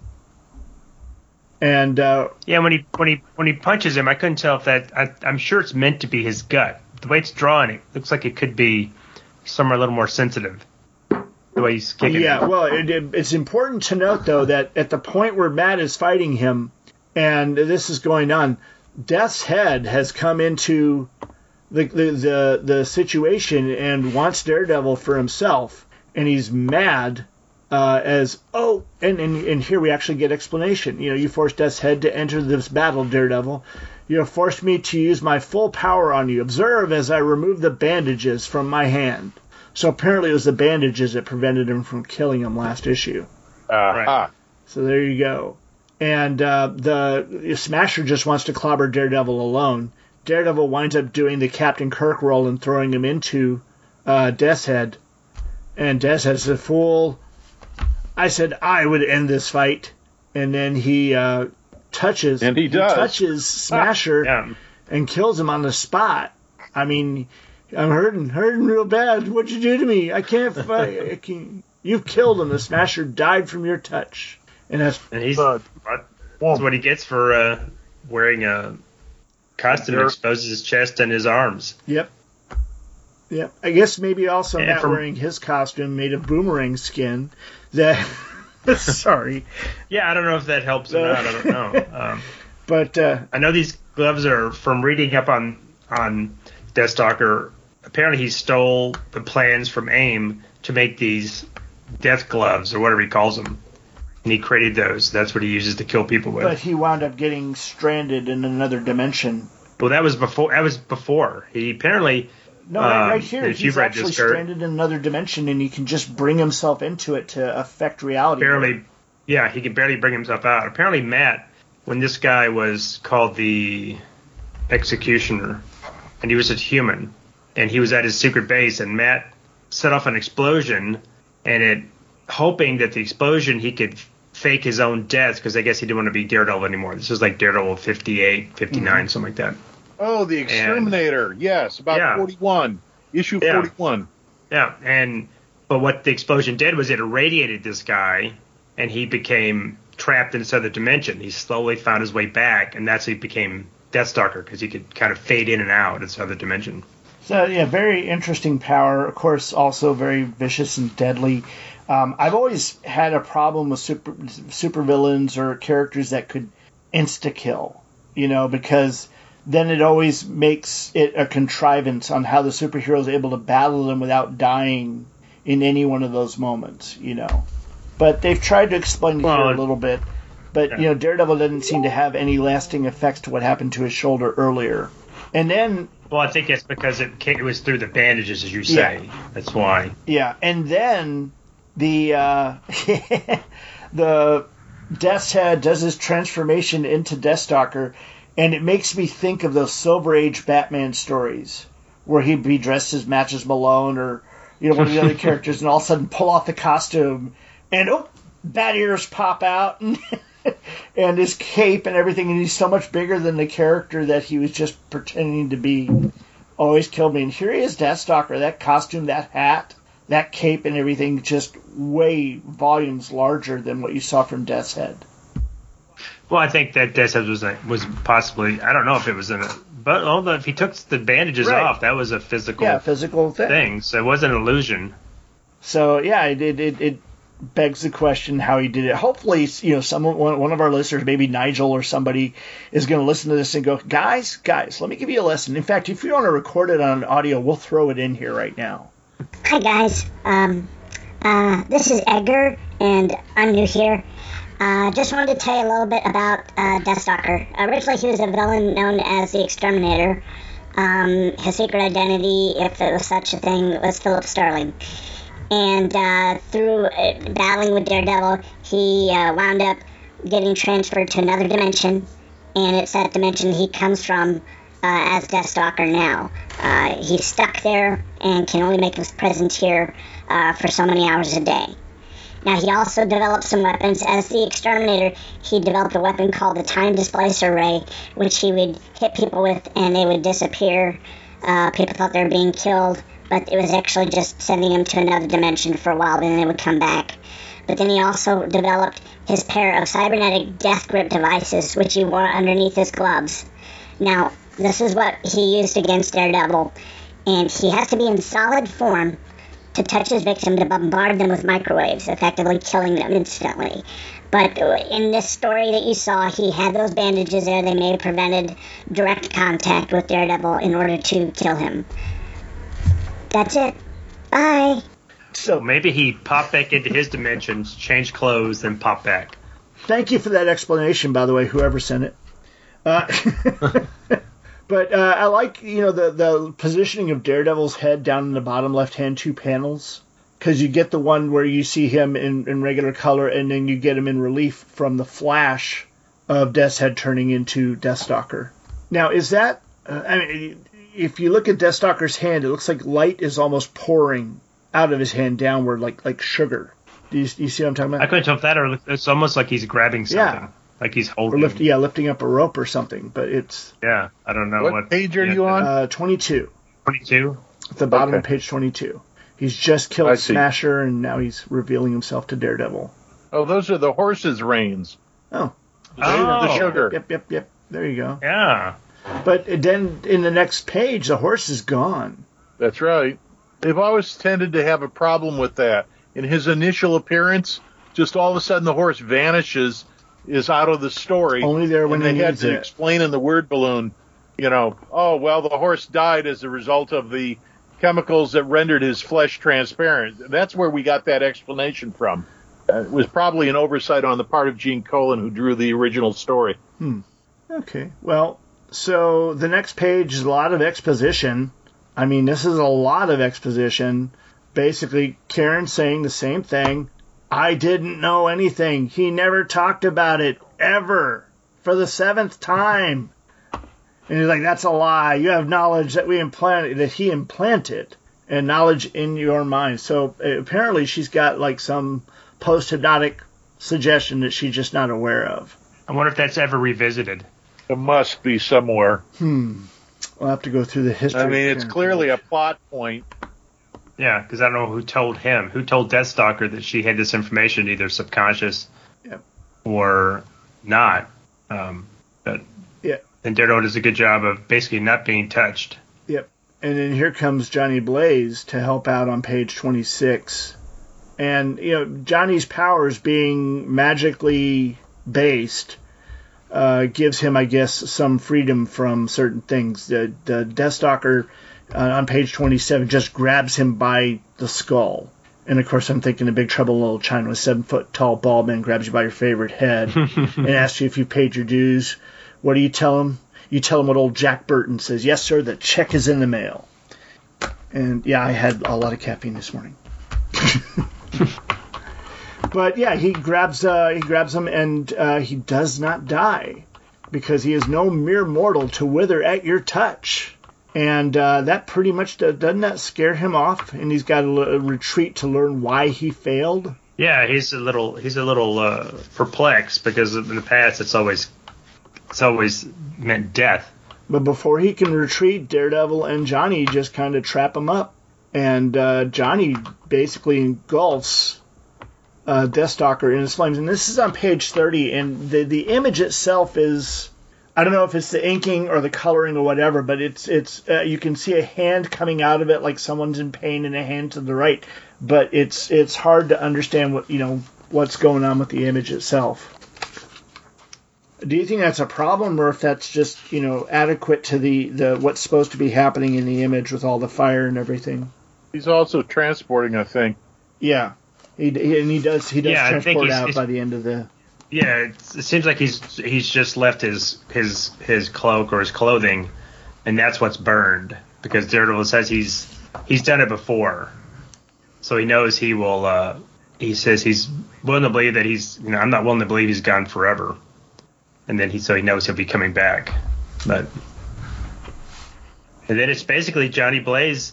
That on top of page 31 where he's changing back looks a little weird. Yeah, Um, he's got his head tilted and he's kind he of looks like vi- losing van- its he looks like. Vanilla Ice. I was thinking Sting, but uh, Ah, Sting, yes. From Dune. From Um, Dune. Yeah. from yeah, Dune, There you yeah, go. yeah. It's the pose that's Vanilla Ice. um, But yeah. well, and Johnny's uses his this is basically his his Ghost Rider sense again. He's like, well, I'm changing back, so he must be gone. You know, that's his that's his uh, barometer for up. Oh, bad guys are gone because I'm changing back, Yeah. and then takes Karen off and basically leaves Daredevil to find his own way home. Well, come on, it's Daredevil. He's good. Yeah, And it's interesting. It says next issue, enter the Gladiator. I always thought Gladiator is a Daredevil villain. Yeah. yeah, he is, isn't he? Yeah. But again, maybe they're, they're trying to do that cross pollination to to help booster one book over another book. Take care, partner. May your horns never wilt. Oh, Yeah. Again, that's I uh, that's the only questionable part of this I have is, is uh, Johnny Blaze's dialogue is a little hammy. Um, but on all of it is a good. Uh, other than the fact that this artwork just seems to be several levels below what the uh, previous issue was. Um, it was an enjoyable story. I thought Deathstalker was kind of. It makes me want to go and find these older issues and read up on him and Death's Head. I I don't know if I could go through it if Wolfman is doing the writing. I I just I mean again I like Wolfman's later writings. I, I really do. But I mean there was even dialogue in here. I'm just like what the heck. Um, I think it was in the first book where Death's Head does a a a, uh, a bit of dialogue that was cheesy and over the top, but it was also like where did this come from? I'm, I'm, I'm having a hard time finding it though, so I'm not going to worry about it right now. But I was just like, I, I, again, it's it is from the earlier age. It's, it's right there mid 70s. The books were at that point, you know, they knew that college students were reading them, so they were giving them more mature things. We saw that in certain things in Johnny Blaze's relationship there, but they're still writing it Yeah. for kids, and you can see that, and so there's a lot of little leaps in logic and such. So you know, I, I, I forgive it for all that. I still enjoyed it. I'm glad I finally got around to to reading it. I just kind of wish that that um, Marv had used a little bit more brevity and not tried to fill in every panel with as much dialogue as he could. I'm uh, I'm flipping through my Marvel Masterworks volume. Uh, if you're really interested in looking up uh, Ghost Rider, not sorry, uh, Death's Head, he shows up in Daredevil 56, 57, and then in 58, Stuntmaster shows up. That's weird that that, that Stuntmaster is a Daredevil villain because he seems so perfect for Ghost Rider because it's all And motorcycle I think they kept him over to that book, or at least you know kept him in that because he went through a different arc and was redeeming himself. Yeah, yeah. That's what, what confused me when I first started reading this because I thought, wait a minute, Ghost Rider and Stuntmaster are, are kind of friends. Yeah. Then I, as you read on, you find out he was manipulated. Now but in Daredevil land, um, let me see here. I'm trying to find when it happened. Uh, yeah, um, Daredevil 158 uh, holds the distinction of being the first uh, issue of uh, Miller, Frank Miller uh, doing the artwork. Roger McKenzie was writing the book at the time, and uh, it wouldn't be long after that uh, Miller would get him chased off, so Miller could take over the writing. But uh, in that issue, that was uh, again the the first teaming of uh, Klaus Janson and Frank Miller, uh, with Miller as the regular penciler, and uh, Daredevil would fight Deathstalker in a uh, cemetery and uh, while they're fighting, Deathstalker goes through a uh, a um, gravestone and solidifies as he is mid midway through it, and it killed him right there on the spot. And his body's still like halfway in, halfway out. So it's not like Kitty It Pride. Yeah, yeah, it's not like Kitty Pride who can sit there and solidify within something and she just can't move, or like she did with MODOK. Um, but uh, yeah, yeah, that's how Deathstalker died, and um, you, you again, you never see him again as a result of that. That was the end of the Deathstalker. At least as far as I know, I don't know if they brought him back or something. yes, that's right. They were Everybody's basically come back. sweeping the, the chessboard clean. Yeah, because after Well, who after ain't- this point, you know, M- Miller and McKenzie they took Daredevil in a very street level realm. So he didn't fight v- villains like the Beetle or, or, or others that were more techy and, and, and seemed to be higher level one, you know, ones that you'd see fighting the Avengers. who uh, who inked Miller on his two Spectacular Spider-Man issues where it's Spidey and Daredevil up against the Spidey gets blinded by I'm um, taking a look here. can't think of the guy's the uh, the bad guy's name what, 27 and 28? Or 26 and 27? or 28 29 something around those. Okay, so uh, Spectacular Spider-Man 27 was inked by Frank Springer, and I think think the Yeah, other one was uh, yeah, and, and it's it's interesting because uh, if anybody's read that, and I'm sure a lot of people have read that, um, uh, Spidey gets blinded.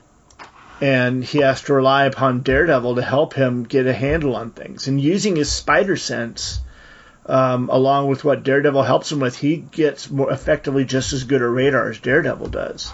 Unfortunately, his vision comes back before he really dives into it, and so he kind of lets that go.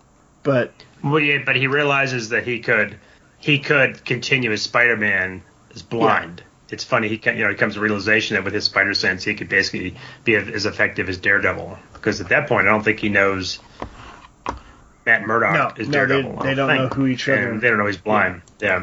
So it, the idea that like you know it's oh how can that how can I be a blind superhero when he's working right next to a blind superhero? So it's that. Well, according to Wiki, a second female Deathstalker appeared after uh, the original Deathstalker's death. She seems to have the same powers and MO, but that's all they they don't have any more information about her. Hmm. So well, I mean that's I guess that's that. Do you guys have any last fleeting thoughts about these two issues? Nope. It was a lot of fun. I'm glad you suggested them. I, you know, it was kind of a blind spot. But this was a lot of fun. These they two. were books I'd always wanted to read. pretty good story. Yeah, they were books I always wanted to read. Um, I love the the era uh, for just all the, the, the fun stuff that happens, you know, uh, in there. The the crazy team ups. Uh, I like looking at Byrne's early work, um, though I find that I'm.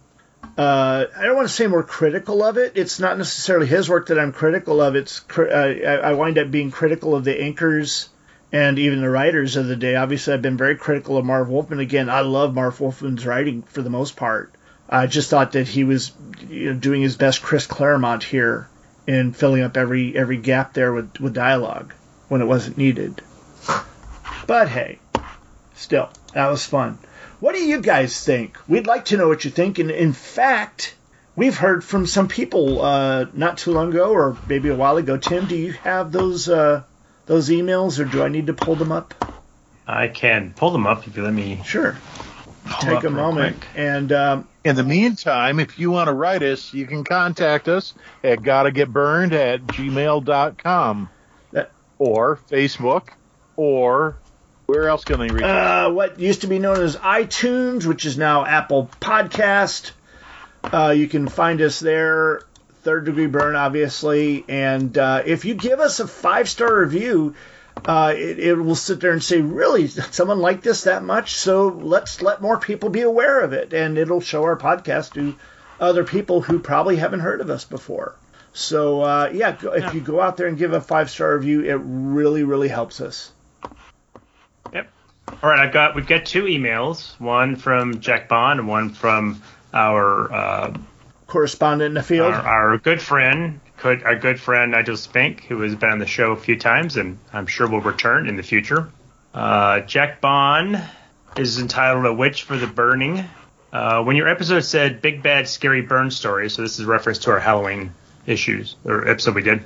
My mind went to Alpha Flight number 19. The great beasts are up there with the elder gods as far as taking over our reality, and this may have been one of the first images I saw of the full face of teeth that has become a horror icon. I believe you mentioned this, Kirk, when we brought this up.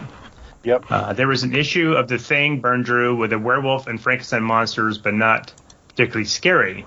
It was only after these that I remember Baron Blood.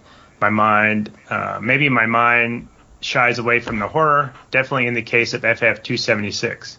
Reed stretching down into the pit for Sue, and two demonic hands come out from the wall to grab his arms, high and low. And the next panel is Reed's face and the sound effect of snap, which when I first read it put me in the mind of a rubber band that had been stretched too far.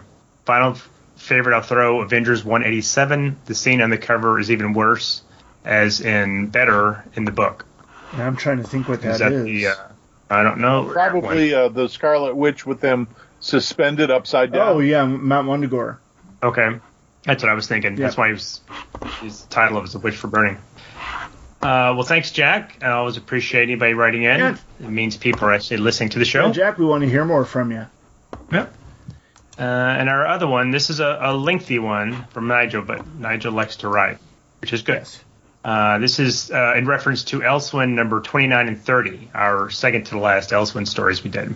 Hi, Brian, Tim, John, Kirk, and David. Here are a few of my thoughts and views after listening to the latest podcast on X Men Elsewhen. Episode 29 starts a few minutes earlier than than we were 20 when 28 finished, and we see the Phoenix entity inside the cop, and it wants Jean's body again. Must have seen her in the mirror and thought, "Oh my God, I look awful as this guy." Yeah. uh, takes over Jean's mother, starts burning up too quickly. I like the sequence where Mac and Heather find Logan in the, in the wild. In the panel where Logan appears to be popping his claws whilst bending his wrist back, which led to a quick discussion from the group about how this was poss- impossible. I think this action was not supposed to be uh, happening at all at the same time. What if he popped his claws before immediately flicking back his wrist, which would line up Right. with what we actually see in the picture? However, because the sound effect snicked is also added, it appears all the action is happening at once, when in fact the claws extended a second before Logan bent his wrist back. What do you think? You're probably right. Well, I, yeah, yeah. Uh, love the art in the Wolverine's first mission flashback, taking on the Hulk and the Wendigo. Like the way Byrne also covered the, the meeting with Professor X and decides and decides to join the X Men. Nice to see Jean slash Phoenix did not kill her mother, although the way she threw her into the trash cans would have done her any favors. Well, it didn't kill Knox in Batman, so why would that have killed her? True. Uh, poor Kurt is still having it rough, being chased by Doctor Doom robots. This plot thread is the most exciting for me at the moment, however, and couldn't wait for the next installment. Episode 30. Um, and Jean is all over Scott, lucky guy. However, she's playing hard to get, so Jean whisks him off to her house. Uh oh, what house? With Storm pursuit. Great action pages as the robot chase as the robots chase Kurt through New York. A fabulous panel where Doctor Doom observes Nightcrawler on the monitor screens. Those backgrounds of the city are superb. Agreed. Yep. Jean Phoenix recreates her home from the ashes. Uh, what we uh, see what I did there, Yep. and invites everyone for tea, just like the Mad Hatter's tea party. This whole thing is getting very Alice in Wonderland. Actually, Tim, I made an observation about Jean uh, slash Phoenix's character, which I had not noticed first time I read this. How she first like acts like a child, then later with Scott acts more like a lovesick teenager, and then becomes more like a young woman newly married, inviting the X Men to her home. The Phoenix entity has risen and started again from its last incarnation and is once more growing to its full potential, but maybe Jean will be able to control the power more this time as she has not been able not being confused and manipulated as she was through by Mastermind. Have to agree with Kirk uh, that the map shown on Cerebro looks like central London and the way that the Thames weaves through the city at this point. I'm sure Byrne intended that way. Finally, the last six pages were actually were all last six pages were action all the way. Doom's robots catch Nightcrawler, but it's Human Torch to the rescue as the Fantastic Four into the story, and things are hotter are hot heating. I think he meant heating, Yeah. but it's hotting up for a potential battle. By the way, I prefer Byrne's rendition of the thing here to the way he had started to draw him uh, on the FF's own mag. Not much more to go for now. Unfortunately, still some great artwork uh, to come, though. Nigel. Well, thank you, Yeah, Nigel. thanks. Very thoughtful Yes, letter. it was. It was, uh, and I agree with most of your points there. I can't say I really disagree. I I, I too I think- just like was like really intrigued to see where the Doctor Doom story was going to go, and I'm I'm just like uh, so unhappy that he at this point is when he got into the doldrums and wouldn't continue on with the story. Now, as I understand, he does have a number of pages done, and he planned on releasing them to us, but for some reason he hasn't done that yet. Yeah. I think I think we'll get more. I mean, to Nigel's point, and then I think we brought it up in our show was it. It's that Doom storyline is just really starting to get going, and then he he just pulls the rug on it. So um, I was not really. We weren't. I, at least I think we all agree we weren't as interested in the in the Phoenix stuff that had been kind of played out. But the Doom stuff with the FF and Magneto was, I thought, something could be going somewhere really interesting. So I'm hoping he does revisit that.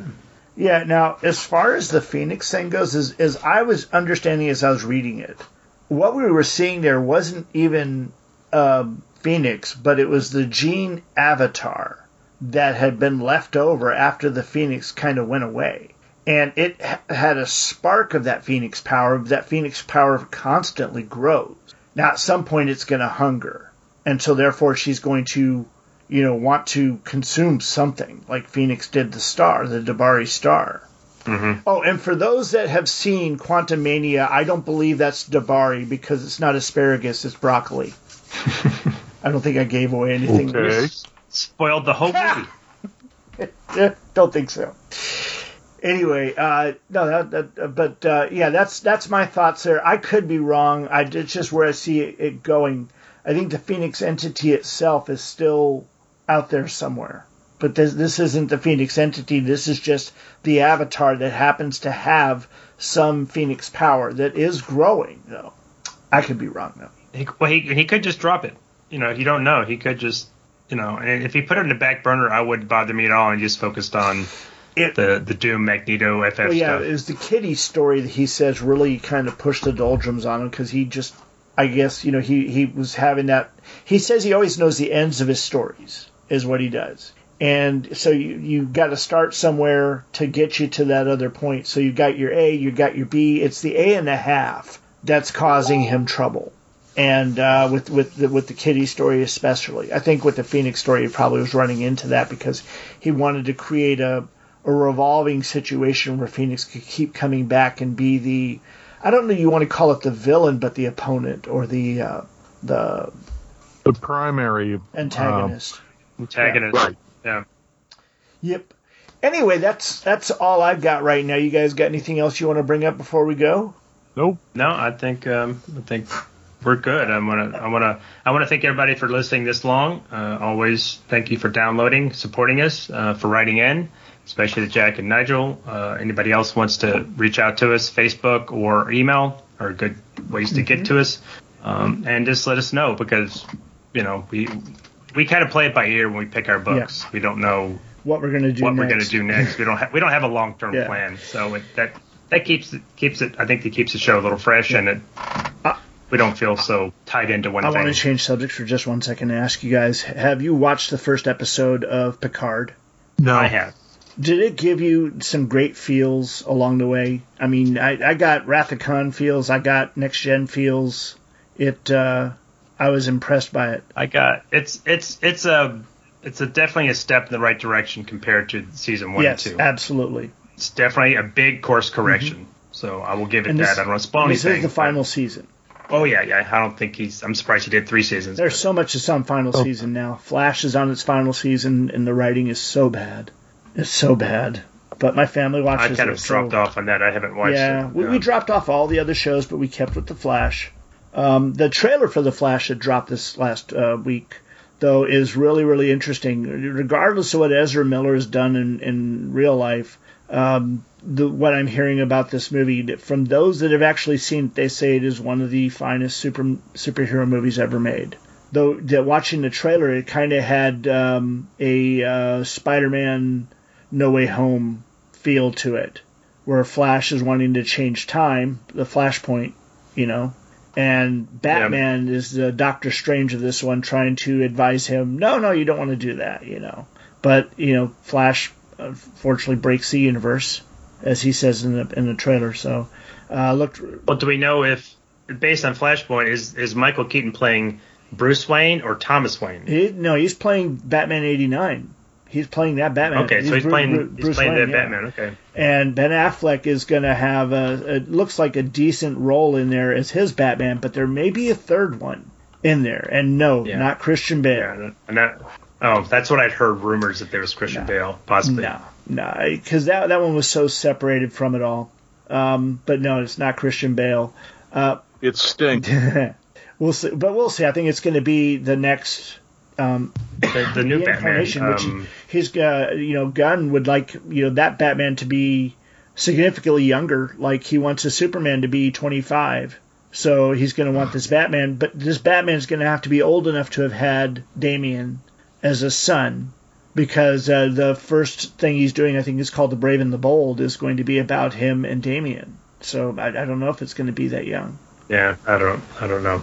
Is uh, is the Flash the only Berlanti show still on the air? Well, I mean, you've got Superman and Lois, um, but it seemed to have been pushed off into its own little niche, so it's not even in the same universe as the Flash. But Green Arrow's gone, yeah. and Legends of Tomorrow's Legends gone. Legends of Tomorrow's coming back on another network, though.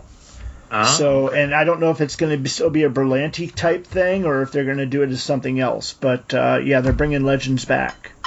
What about in Stargirl in that Third universe? season was the last season because because okay, they, so they saw the writing too. on the wall, so they wanted to wrap things up. Okay. Yep, yep, yep. But I think I think the, the, the the ratings were dropping on all of the Berlanti shows. Uh, not Superman and Lois. It was it was getting better ratings, improving ratings. But I think the ratings were dropping on all the other ones, and part of that was you know the writing. Part of it was superhero fatigue. We hear you, Kirk. We hear the bell. we're ready to drop. I'm just giving a few last thoughts here, but yeah, the um, the uh, the other shows were the, the ratings were going down. The, the, the lead writers on the shows that had been on there previous years were all off of it, and they were on you know other writers, and yeah. they're just not writing the characters as well as they were before. I mean, Legends Tomorrows was always kind of like a, almost like a Bob Haney kind of thing. It was very wacky and and Yeah, goofy at times. It's weird. Um, so it, it gathered its own following, and those were not the people that were watching Arrow or The Flash.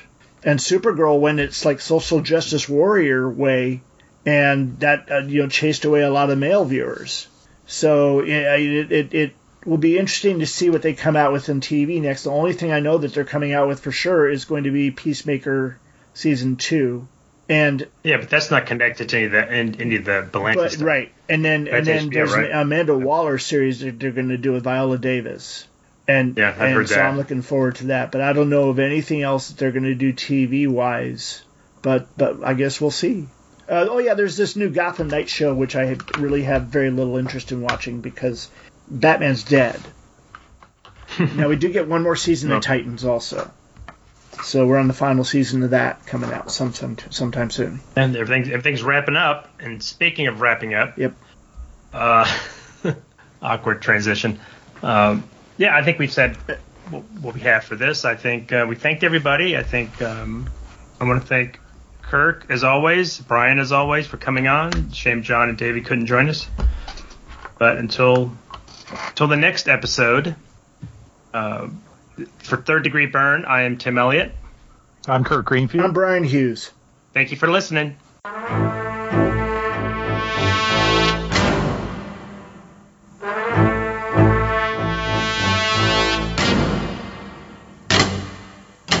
Thanks for listening. You can find us and many other great shows at twotruefreaks.com. That's T W O T R U E F R E A K S dot com. Third Degree Byrne is spelled with the number 3, R D D E G R E E B Y R N E, and is part of the TwoTrueFreaks network of shows. Follow us on Facebook and Twitter. Just look for Third Degree Byrne, spelled with the number 3, and Byrne spelled B Y R N E. Compliments, complaints, and recipes can be sent to gotta get byrned at gmail.com. That's G O T T A G E T B Y R N E D at gmail.com. Drop us a line and tell us how we're doing. Till next time, this has been Third Degree Byrne. Some men aren't looking for anything logical, like money. They can't be bought, bullied, reasoned, or negotiated with. Some men just want to watch the world burn.